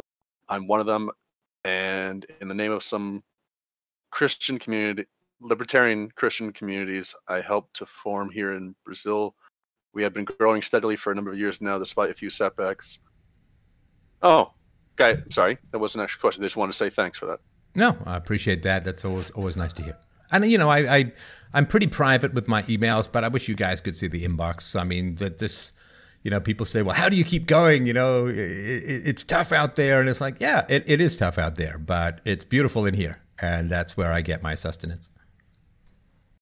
All right. And Mole writes hypothetically, if anthropogenic climate change is a problem, would there be a role for government in our current work? Would there be a role for government? No, God, no, no, no, no. Come on. I mean, that's like saying, well, if if slavery was economically efficient, would you support it? It's like it's a moral issue. It's not a practical issue. The, the issue with government is moral. Government is a violation of the non-aggression principle. And if you think that you can get a positive long term good effect from a fundamental evil, then you're on a different moral planet than I live on. I don't care about what disaster could possibly justify massive systemic and fundamental violations of the non aggression principle. Maybe you're concerned about the temperature 100 years from now and you're willing to sell off your freedoms and the economic futures of the unborn. But, dear God alive, even by the government's own numbers, even by the government's own numbers, they're going to spend $100 trillion to affect the future temperature by about half a degree Celsius in 100 years. Come on. Well, that's crazy. That's crazy. So, yeah, I get it. I get it. I get it. I mean, parts per billion, or parts per million, CO2, yeah, it's over 400. Yeah, all right. So what? Do you know that there have been times in the planet's history where the concentration of CO2 was 8,000 parts per million? 20 times higher than it is now. Do you also know that the planet is constantly losing carbon dioxide because trees fall over, they get buried, and not as many trees grow up. And so the planet is constantly, the world is constantly losing carbon dioxide. Human beings, out of the enormous goodness of our heart, rescued the planet by digging up that CO2 and releasing it back into the atmosphere so that plants don't die. Now, you understand? At around 150 parts per million, plants die. And we were heading down that way. We have saved the planet with SUVs. It's incredible what we have done. We are a giant healing bomb on the CO2 starved greenery of the entire planet. We have done a magnificent job of saving the world and all life on it. Because, you know, the plants go, we all go, right? So we've done an immensely wonderful job of digging all that CO2 up, releasing it back into the air, and saving all of plant life all animal life, all ocean life, and all of humanity. We have done it just by idling our cars at a gas station. I mean, it really is an amazing, beneficial, wonderful job that we've done for the planet as a whole. So, yeah, we were running out of CO2. We're digging it up. We're putting it back out there. And lo and behold, the plants are loving it. Plant growth is up enormously. You know, there's a reason why they put plants in greenhouses to do really well. As human population goes up, this is how amazing the planet is. What makes you believe in a benevolent creator and designer? It's how amazing the planet is. As the population of human beings go up, we release more CO2 in the atmosphere, which allows us to grow more crops to feed the people who are new. Oh, that's incredible. There's no, I mean, if the planet was subject to these runaway situations, there would be no life. It would have gone to one extreme or another. The planet is a self balancing mechanism, right? More CO2 means more plants, which consume more CO2 and produce more oxygen, and blah, blah, blah, blah, blah. We, we know all of this, right? And of course, if you want, okay, here's my solution as well, right? If you want the government to solve the climate issues, then the government needs to do two things. Number one, stop immigration because immigration takes people from low carbon footprint countries to high carbon footprint countries. And the second thing is stop borrowing and printing money. Because borrowing money is producing massive increases in consumption of our scarce resources in the here and now. Oh, also, stop foreign aid, which is paying people to have way too many children which can't be sustained because foreign aid is all coming out of debt. It's paying people to have way too many children in countries, which is also bad for the environment. So, yeah, there's a lot of things that the government can do, uh, mostly to, to do with n- not doing things that the government does. All right. And uh, Punished Jokey asks, What are your thoughts on Brave and fighting against fascism? I'm sorry, you're to have to run that one by me again. What are your thoughts on brave Antifa soldiers fighting against fascism every day? oh man, it's bad. Oh, don't get me started. So, gosh, I mean, I guess my first real encounters with the, I, I, I don't want to say all the leftist extremists are Antifa and blah, blah, like, but just, you know, for whatever we want to put it, there's a formal like organization and then, or I guess informal organization, then there's just a general mindset, right? So to, to just lump them all in one category, right? So the, the, the far left activists, the um, first time I really encountered them was um, last, not last summer, summer before last, when I was doing a speaking tour with Lauren Southern in Australia and New Zealand, and yeah, it was it was monstrous. It was it was absolutely it was it was feral. It was uh, brutal I mean, they attacked people, they attacked buses, they tried to tip buses over, they threw giant batteries at bus windows. I mean, it's just monstrous. Um, and we couldn't even speak in uh, New Zealand because of uh, various threats. And, and so, anyway, then I tried to give another speech in uh, Vancouver. I was going to speak at a university there. We were chased out of there with violent threats. I was going to speak at a church, but uh, there was uh, aggression against the church members. The church members phoned the cops. Cops never even showed up. And I said, look, this is bad. You think they're going to stop at me? You think they're going to stop at me? Come on. Now, now, as far as I understand it, the far left activists have uh, shut down significant amounts, if not all, of rail travel across Canada. Well, that's interesting. Now, a lot of the chemicals that are used to purify the water supply are delivered by train, which means that uh, this could have some negative or threatening effect on the water supply to Canadian cities. Yeah, well, you know, I'm half and half. I'm like, oh gosh, that's really terrible. And the other thing is, well, you know, this is what happens when you don't listen to your philosophers. This is what happens when you don't listen to your philosophers. You think they just shut me down and that's it? They just go home and they're all done? You know, they shut me down and nobody really came to my defense. A few people, but not many. And now, because you're thirsty for virtue, you might get thirsty for actual safe drinking water. It's not good. But, you know, if people don't listen to reason, they just they have to listen to bitter experience. I, I didn't make those rules, but I sure as hell can't break them. All right. Anything else? All right. Next question we've got is from user Kasky. They want to know why are you so obsessed with fertility? okay, first of all, the word obsessed is about as intellectually stimulating as the word creepy. Uh, it's not an obsession. It's not creepy at all. It's no, come on. I mean, Twitter's I'm laughing because they, they they said it's a bit creepy. Nah, yeah, yeah. They said it's a bit creepy. I get it. It's it's like it's like this metronome. Like everyone thinks they're so original, but when you're like the the sort of central hub of like these radiating spokes, like think of a bike wheel, like the central hub and all these spokes that go out, right? So everyone, the, all of the spokes think that they're being so original, right? And then, but when you're at the center, like I got 450,000 followers on Twitter, I got 925,000 on on YouTube, I got a bunch on Facebook and other places, right? So, and you know, this is not anyone's fault. It's just a reality. You just you need to get this view from time to time. Is that everyone thinks they're being so original. You know, most times you're not, and this is you're obsessed. It's creepy. Like if it Twitter's business model should just be to charge 10 cents for everyone who responds with creepy and obsessed when it comes to basic facts about biology that have been suppressed by nasty people in the media, right? Well, I don't need to say nasty people in the media. I just need to say the media. I think everything else is implied. So no, I'm not obsessed with with um, with fertility. I I think that it's nice to be alive. You know, it's a good thing your mom was interested in fertility. It's a good thing your dad was interested in fertility. Otherwise, you might not be around to type brain dead stuff like creepy and obsessive into, into a chat window. What's creepy? I'll tell you what's creepy.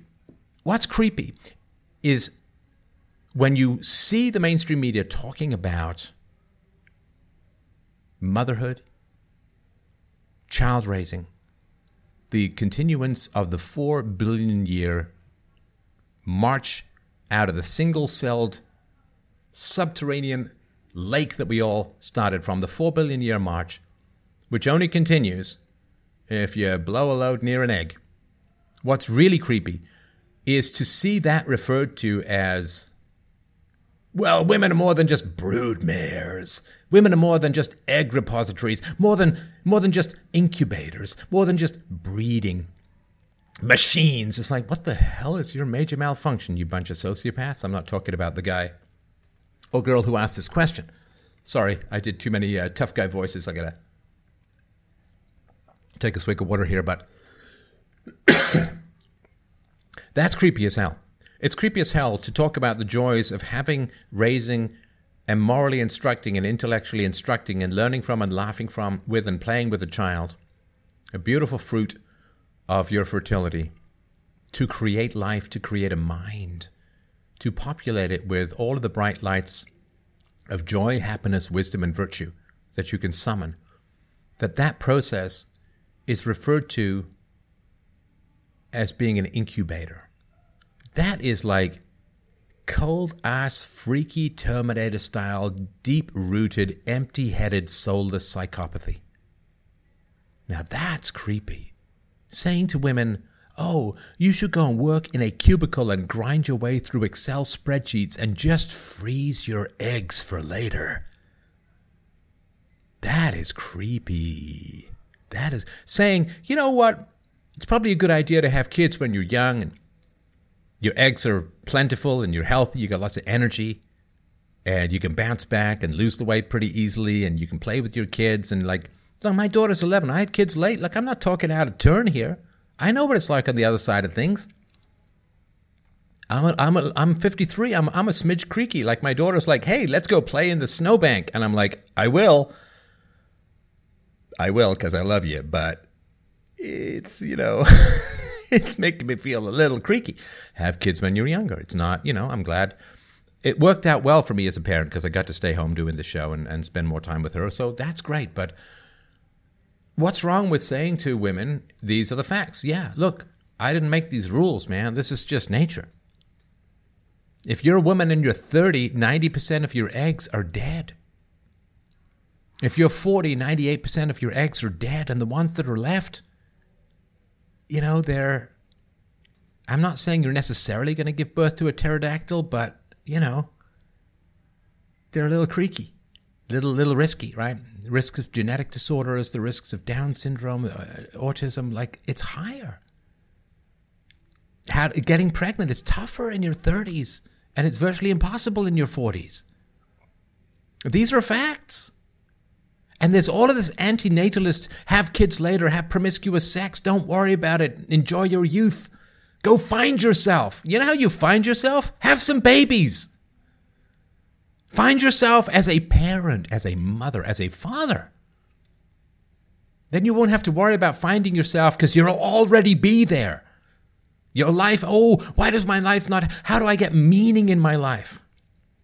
Create, grow, and instruct a human mind. That's meaning, that's life, that's purpose, that's value. And I can't help but notice that all the people who are complaining about me talking about the joys of creating life are alive themselves. It's the greatest cure for selfishness you can imagine to just have some children and love them as I hope you were loved when you were a child. What's creepy is saying to an entire population, stop having children, be selfish, be barren, be lonely, be isolated, be unimportant to anyone past your sexual prime. What's creepy is hiding all of the very powerful, deep, and important stories of all the women who gave up family and motherhood and childhood. Why? To be some corporate drone in the field fattening fluorescent pens of corporate profitability? Giving up the continuance of a four billion year long chain of being for the sake of grinding out some TPS report on a depressed Saturday night and trying to grab some guy and have him take you to some Blanche Dubois dark restaurant and not laugh too much so he doesn't see your laugh lines and doesn't realize that you're sitting on Welcome to Jurassic Egg. Spared no expense. Got my Botox. Got my hair dye. Been doing my face exercises to keep my cheekbones taut Got my lipstick, got my makeup, but guess what? There ain't no plastic surgery, no Botox for eggs. There are no butt fillers that make your eggs younger than they are. Everything else is a fantasy and a delusion. I don't care how your face looks. What matters is whether I'm gonna get good babies out of your middle bits. Sorry, that's just the reality of life. Reminding people of that is really important. When was the last movie you saw about a woman crying when she's 50 because she's facing 30 years of being invisible to society. Because younger women will have sex and nobody wants her. She's not bonded to anyone. She doesn't have children that she invested in who love her. She's not the matriarch of a growing brood of wonderful people. She's not the wise lady that everyone goes to when they have problems. She's not able to transmit the values and virtues of homemaking, of cooking, of corporate endeavors, if that's what she chose to do, of how to get along, of how to resolve conflicts, how to resolve disputes. Oh no, what do we get instead? We get these weird geriatric dino egg fantasies of Bridget Jones's diary, where suddenly she's magically lost weight and two impossibly handsome billionaires are just trying to be with her when she's 43 years old. Come on. I mean, there's Pierce Brosnan, but that's a religious thing. Come on. Nobody talks about these realities. A man's sexual value tends to increase into late middle age. If you keep yourself fit, if you stay healthy, if you don't gain too much weight, who cares about the balding thing? It can look great. But as a man, you gain more resources, more wisdom, and your fertility remains largely untouched until you're quite old. But for a woman, man, it's harsh. Like all of the sexual power and supply and demand benefits that women get when they're 20 are gone over 40. It reverses itself. Like young ladies, they need to hear this stuff. All the men who are chasing you and trying to get you to go out, they're going to go, they're going to vanish. It's not you they're after.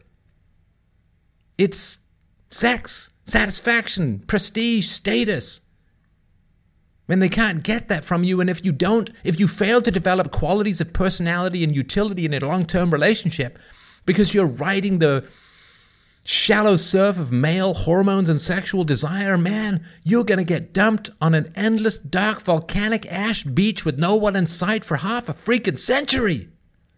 It's brutal out there. I'm old enough to have seen it. And it happens to men too, but it's worse for women because women can't reverse it. Men can say, okay, that's it. I'm done screwing around. I'm going to get myself a proper job. I'm going to get myself educated. I'm going to get in shape. And they can emerge in their 40s and they have value and they can have babies.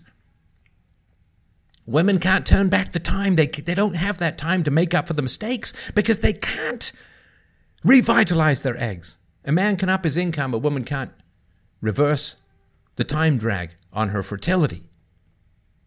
And it balances out. And man, I've seen it. Oh, man. Oh. I have seen attack ships on fire at the gates of Orion. And I have seen women vanish into the desert of middle age like tears in the rain. It's not pretty. And it drives women crazy.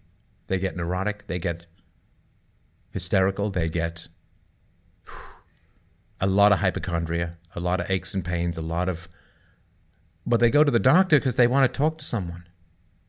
They're lonely, they're isolated, and they haven't developed or maintained the skills.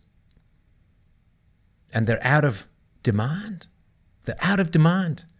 And they're so used to that easy demand of male lust that once it's gone, what do they have to offer? Oh, it's horrible. So, the fact that I've seen this on the other side of 45, and I've seen this in my mother and my mother's generation. My mother is a very attractive woman. And she rode, sorry, that's probably the wrong way to put it. She surfed male desire for a long time. And you know, when she was 40, I'll tell you, I didn't figure this out till years later. Couldn't figure this out. So she was uh, 40. Uh, 19, sorry, let me just go through this. So she was 40. I was about 10, maybe 11. And one day, she just didn't get out of bed. Just didn't get out of bed. I'd go to school. She'd be in bed, face to the wall. the wall, right? I'd come home.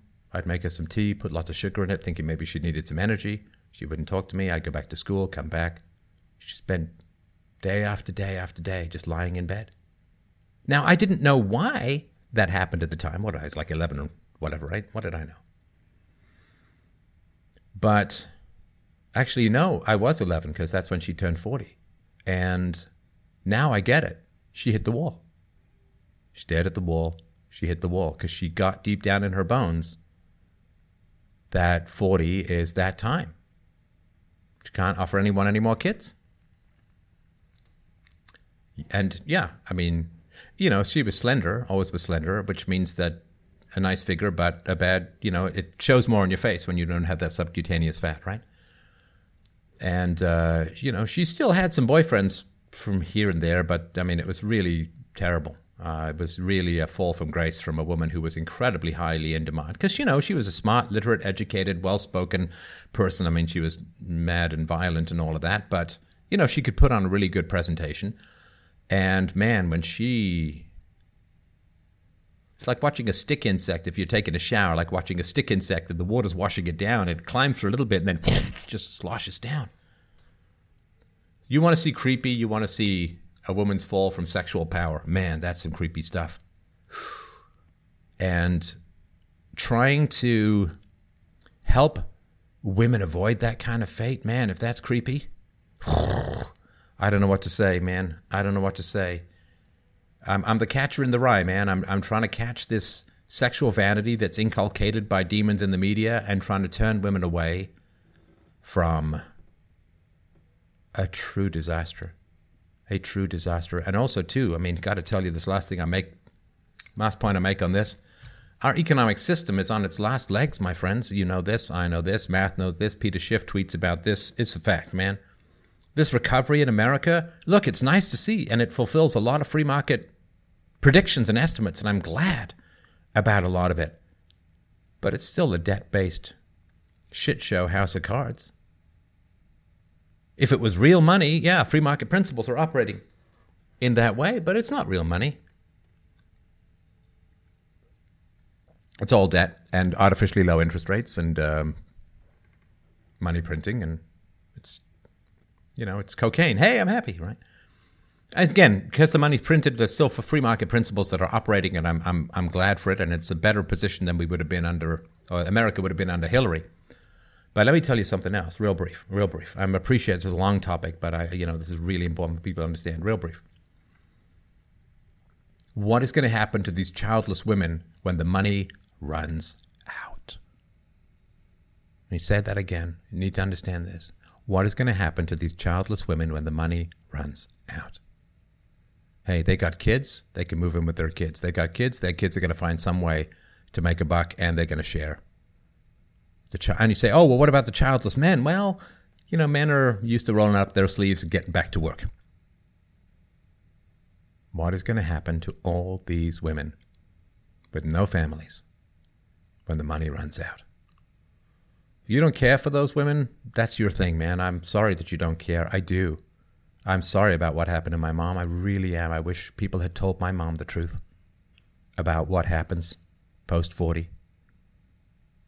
I wish my friends' moms who all went slowly crazy over 30 or 40 years, I I wish I'm so mad at the people who don't tell the truth to women. And men, listen, you gotta guys gotta settle down too. Like stop making feminists by banging women and pumping and dumping and treating them like uh, Kleenexes. Like, just this is creating more bitter feminists and screwed up women. Just stop it. Just stop it. Find a good woman and settle the hell down and grow the hell up. It's your internet dad talking. You know it. You know it. I know it. I wish someone had shaken me by the ears and told me about that when I was studying around in my 20s. It's terrible. It's terrible to use people in that way. Sexuality is for bonding and family and children and stability and civilization. It's not for dumping your load and hitting the door and changing your number. So it's not going to last. These women aren't going to get their pensions. They're not going to get their free health care. It's not going to happen. And if you if you don't have kids and you're post war and you're a woman, at least at least develop strong and secure friendships, at least develop a community. We can only isolate ourselves based on the delusion of plenty, and that plenty ain't going to last. All right. Question or two more. This is great. I really, uh, really appreciate the chance to, to chat with you guys about this. All right. Well, thanks, Dad. Um, next question comes from Diesel. Diesel writes, due to the nature of life, matter, energy, and the universe all requiring a beginning and a cause, isn't a belief in God far more rational than atheism? I don't know. I mean, I don't know whether or not the universe needs a cause or not. I don't know. I mean, matter and energy can't be destroyed or created, they can only be transferred from one form to another. I don't know if the universe needs a cause or if it's just eternal. I don't know if it needs a start. I don't know if it needs to be created out of nothing. But of course, from a philosophical perspective, and I'm not, you know, I'm very sympathetic to the ethics and virtues and values of Christianity, so this is merely a philosophical perspective.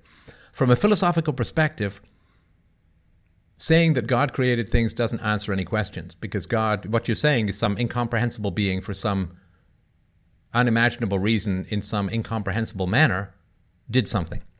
Well, that's not an answer, right? If, if you want to believe in God, please just keep it in the realm of faith. Do not try and tie it into science. Do not talk about the Big Bang or quantum physics or anything like that. Do not talk about irrational numbers and uh, do not uh, pursue ontological proofs. Uh, do not look for the uncaused cause or the uh, right. It's just faith.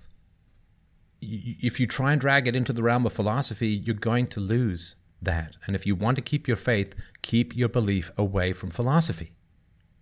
Because philosophy will undo that belief. And if God wanted you to believe based upon reason and evidence, then God would have made his existence both rational and evidentiary.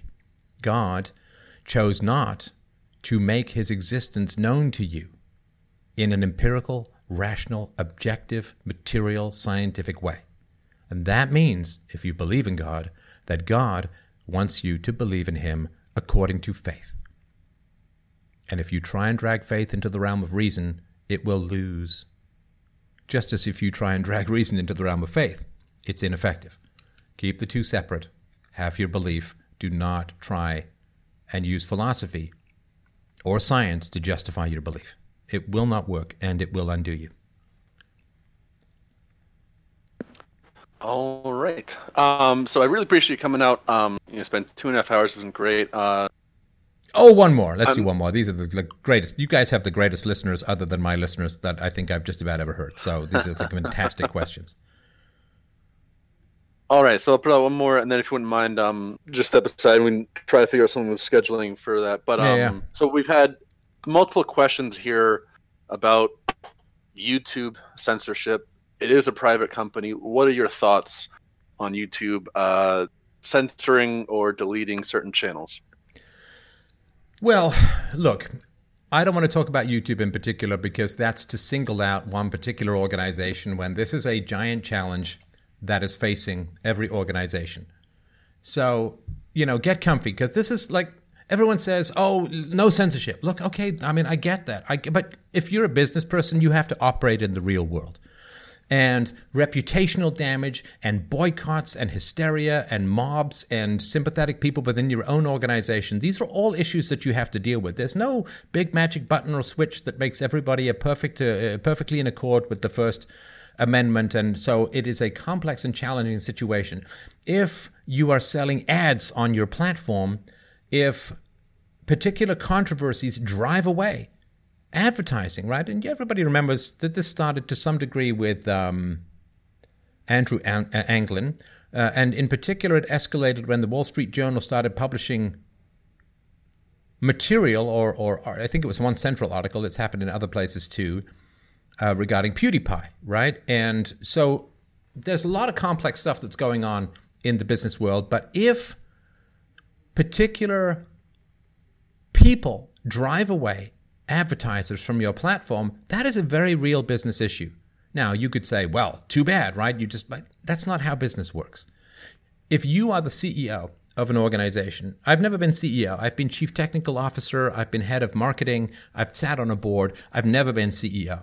But if you're CEO, you have a fiduciary responsibility that is very serious to maintain or increase the value of your share price. Now, if you have a mob, if you have a media, if you have reporters that are targeting particular issues on your platform and that results in the driving away of advertising, you have a problem. Now, again, one thing you can do is you can say, well, we're just going to hang tough and we're going to let things shake out and we're going to, you know, I can I can make the case for that and that's a good case to make and you really could say that that's what should have been done. But that's a very, very, very principled position, and it's very risky. And if you take that position as the CEO, you could have a board revolt as your share prices goes down, as your advertising revenue goes down, and people could just toss you off, and it may not. So you know, people have very complicated decisions to make regarding these these kinds of things. It's one of the reasons that I have not taken advertising in my entire time uh, as a public intellectual. I don't take ads. I don't take ads. I don't take ads. And I've been demonetized on YouTube, so I can't even get super chats or anything like that. So that's why I please do freedomain.com forward slash donate. So that's that's sort of a very real issue. Now, in the realm of social media as a whole, well, they enjoy particular legal protections in American law in that everybody knows this, right? Keep it very brief. So they are not liable for the content of what is put on their platform, right? So if you remember, Rolling Stone had this uh, Duke, uh, this uh, this case uh, uh, of of um, uh, supposed rape that happened in a frat house and so on. They got sued. You know, CNN got sued and settled with Nick Sandmann because CNN has exercises editorial control over the content of their news mag- uh, of their news show, right? In the same way that Rolling Stone uh, exercises editorial control over the content of the magazine and so on, right? So if you are a publisher, then you are liable for the content of what you publish, and you can be sued, or there could be slant, there could be liable, there could be who knows, right? Now, the the deal that was made with the social media platforms was they said, look, you are a platform, which means that you cannot be held liable for what people publish on your site because you don't exercise editorial control over what's on your site, right? That's that's the deal, right? So the big question remains, and it is a very important question. You really could say it's the question of the age at the moment is are the social media companies publishers or are they platforms? Now, if they're platforms, then they enjoy the immunity. I think it's section 230 of communications, whatever, whatever, right? So they enjoy their immunity from lawsuits for the content of their platforms. Now, the argument against that is to say, well, look, if they are only targeting one particular group of thinkers, then they are exercising editorial control. And because of that, they lose, or they should lose, their immunity under this particular legal configuration that has them remain immune from any lawsuits regarding the content of their platforms. Now, I don't know the answer to that obviously I'm not a lawyer and so on. I think it's a very interesting question. I think that if you are going to enjoy immunity from legal consequences for the contents of your platform, then you have to be neutral. You have to be neutral. The moment you start exercising editorial control, in other words, the moment that you don't, that you have a wildly inconsistent pattern to who it is that you deplatform. I mean, there are enormous numbers of communists on social media platforms, just as there are in universities and I believe uh, in the media, in Hollywood, in the arts, and so on. Right? Let's just talk about social media. There are enormous numbers of communists on social media. Now, communism as an ideology advocates for the forceful overthrow of the state and the forcible seizure of the means of production. Now, some would say, well, it's got to be evolutionary and so on. Yeah, but you know, you just read Lenin, right? I mean, very, very clear. It's called Marxist and Marxist Leninism a lot of times, right? Lenin was like, no, screw the slow and steady approach. We're just going to, you know, fire up the Kalashnikovs and the muskets or whatever it was at the time, and we're going to just go and take it. So if it's like, well, you know, the incitement to violence or whatever it is, is okay. Well, communism is at its very core a violent ideology. There's a reason why the far leftists are violent. It's because it's a violent ideology. It's an ideology that states that the use of force is not only allowed or accepted, but encouraged in most circumstances in the pursuit of the revolution. That they will seize the means of production by force, they will overthrow the bourgeois state by force, and they will take violent, totalitarian control over the country. I mean, that's right there in the uh, Marxist Leninist ideology. So, does that radicalize people? Uh, yeah, it really does. Is that the advocation of the use of force? Yeah, it really, really is. Does it ha- has it had incredibly destructive and negative effects throughout human history? Well, yeah, There are 100 million goddamn gravestones in the 20th century alone from the predations of communism. Is communism a greater threat than National Socialism, or as the communists decided to rename it, Nazism, so they didn't have to say the word socialism? Well, yes, it bloody well is. How many Nazis are in universities? Virtually none.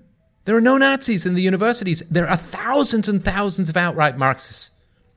Just in American universities, tens of thousands of outright Marxists across Western universities, just alone just alone. You know, Wikipedia has some uh, you know, unbelievably harsh and negative things to say about me. So harsh and negative that they've actually locked it so that other people can't edit it. You know, Che Guevara actually murdered children and reportedly raped his maid. I've got this whole presentation on the truth, truth about Che Guevara. It's not really a negative thing to be said. in, in the Wikipedia, right? Is that neutral? Is that neutral to have a far more hostile and vicious a Wikipedia page for a guy who's happily married, never committed a crime, raising his children, supports anti circumcision, peaceful parenting, anti spanking, constantly advocates for peaceful and voluntary solutions, to have a page infinitely more hostile to me than a rapist and child murderer like Che Guevara, right? This is not this is not objective. Come on, this is not neutral at all in any way, shape, or form. So here's the question, right? So if if person A, I was going to say me, but I don't even want to put that out as theoretical. So if person A was advocating for the violent overthrow of the state and the forcible seizure of hundreds of billions of dollars worth of people's property, would that be considered a just reason to take that person off social media. Come on, we all know the answer to that. Imagine that person was a Nazi, calling for the violent overthrow of the state and the forcible transfer of hundreds of billions of dollars worth of private property. We all know how that would play out. So, if the social media companies are neutral, then why are communists on there? Well, you could say, okay, well, communism, you know, it's an ideology and it's, you know, most people don't adhere to that violence. Who knows, right? Who knows, right? Okay, okay. So then you kind of lose the high ground when it comes to saying, well, you know, this person said some mean things. It's really tough to sustain that. So if you're going to allow Hamas, if you're going to allow communism, it's really tough to say that the real problem, the real danger is, I don't know, whoever, right? Whoever's been kicked off lately. It's a tough call, right? Now, again, the companies do have to operate within the social and political and ideological milieu of modern society, wherein communism is praised and this endless imaginary ogre of modern day imminent takeover Nazism is waved at everyone. So they didn't make the world that they have to operate in. They didn't make the jitteriness of advertisers. They do have to deal with that fundamental fiscal reality. So I don't like the censorship. I think that it's going to be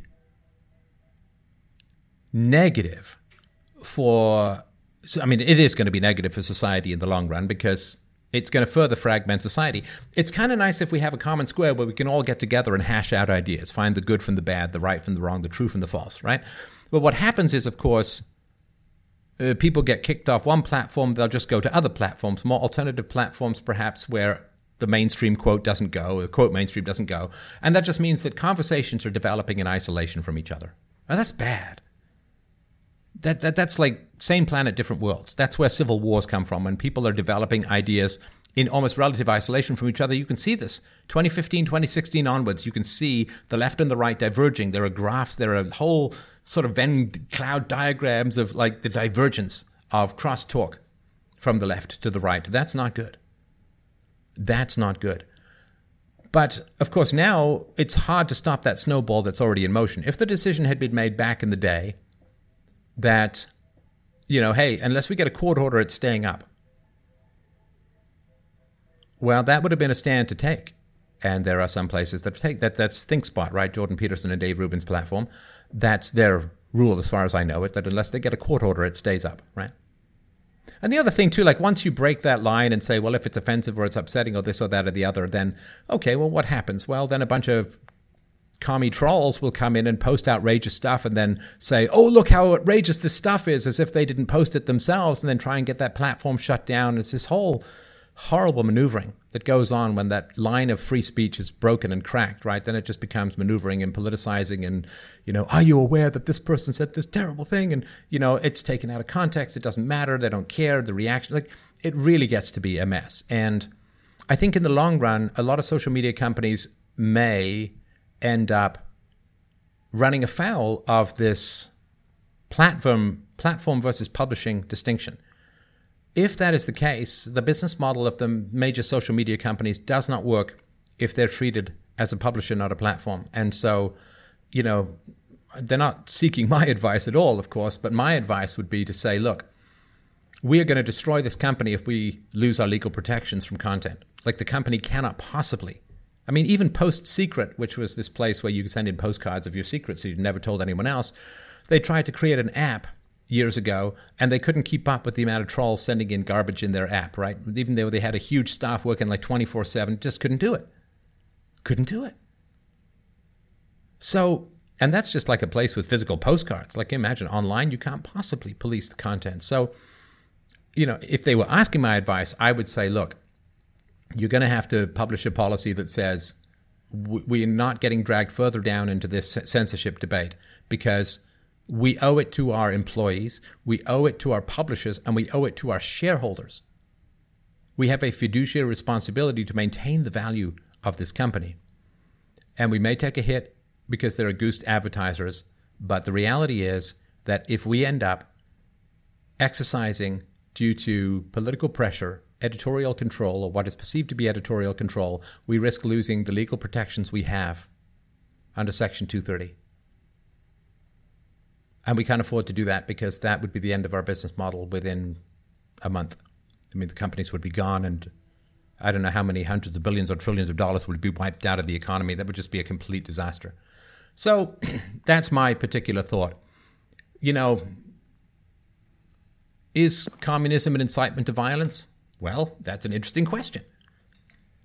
You know, if you can imagine creating some belief not called communism that was calling for the same outcomes as communism, you would uh, not do well. And of course, philosophy doesn't care about how long something's been around; it only cares how how true it is. So there's a lot more to talk about, and and uh, you know, it's been been a long, long and, and completely delightful. I hope for you guys too, and fascinating evening. And I'd like to also thank the uh, thousands of people who are joining us on the live stream uh, on various platforms. I really, really appreciate everybody's um, thoughts and feedback. I also want to thank the hosts for uh, this uh, wonderful uh, conversation. Really, really enjoyable. Absolutely, some of the best questions that I've I've had in in 15 years. Hugely enjoyable.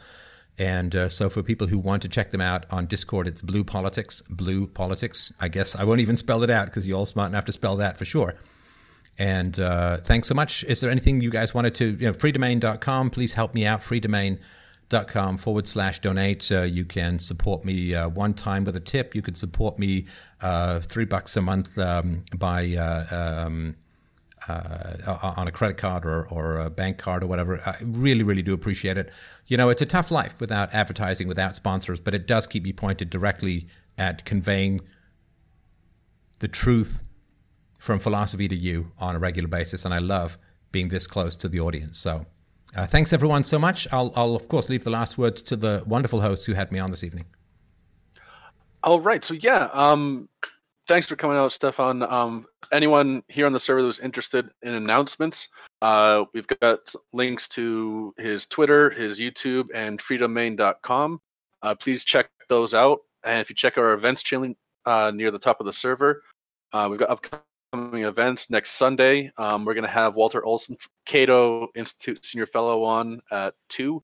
And then at eight, of course, Stefan is going to be having a conversation. I guess um, I'm not sure if this is I think we phrase as a conversation. Uh, I'm sure with Vaush it may turn into a debate, but you know, as it is, um, talking about the source of human wealth and what exploitation is. That's 8 p.m. on Sunday. Uh, and that's all I've got. Thanks so much for uh, coming out. Um, may I bother you for another uh, five minutes of your time? Um, yeah, yeah. Well, we'll we'll close this down and we'll talk about the uh, the other stuff after. All right. All right. All right. Thanks, guys, so much. A real pleasure, and uh, I guess we'll see you uh, on uh, Sunday, and uh, hopefully we can do this again at some point. It was uh, really, really great. And look at that, we did almost three hours and only dropped 480 frames. Not bad. All right, thanks, guys. Take care.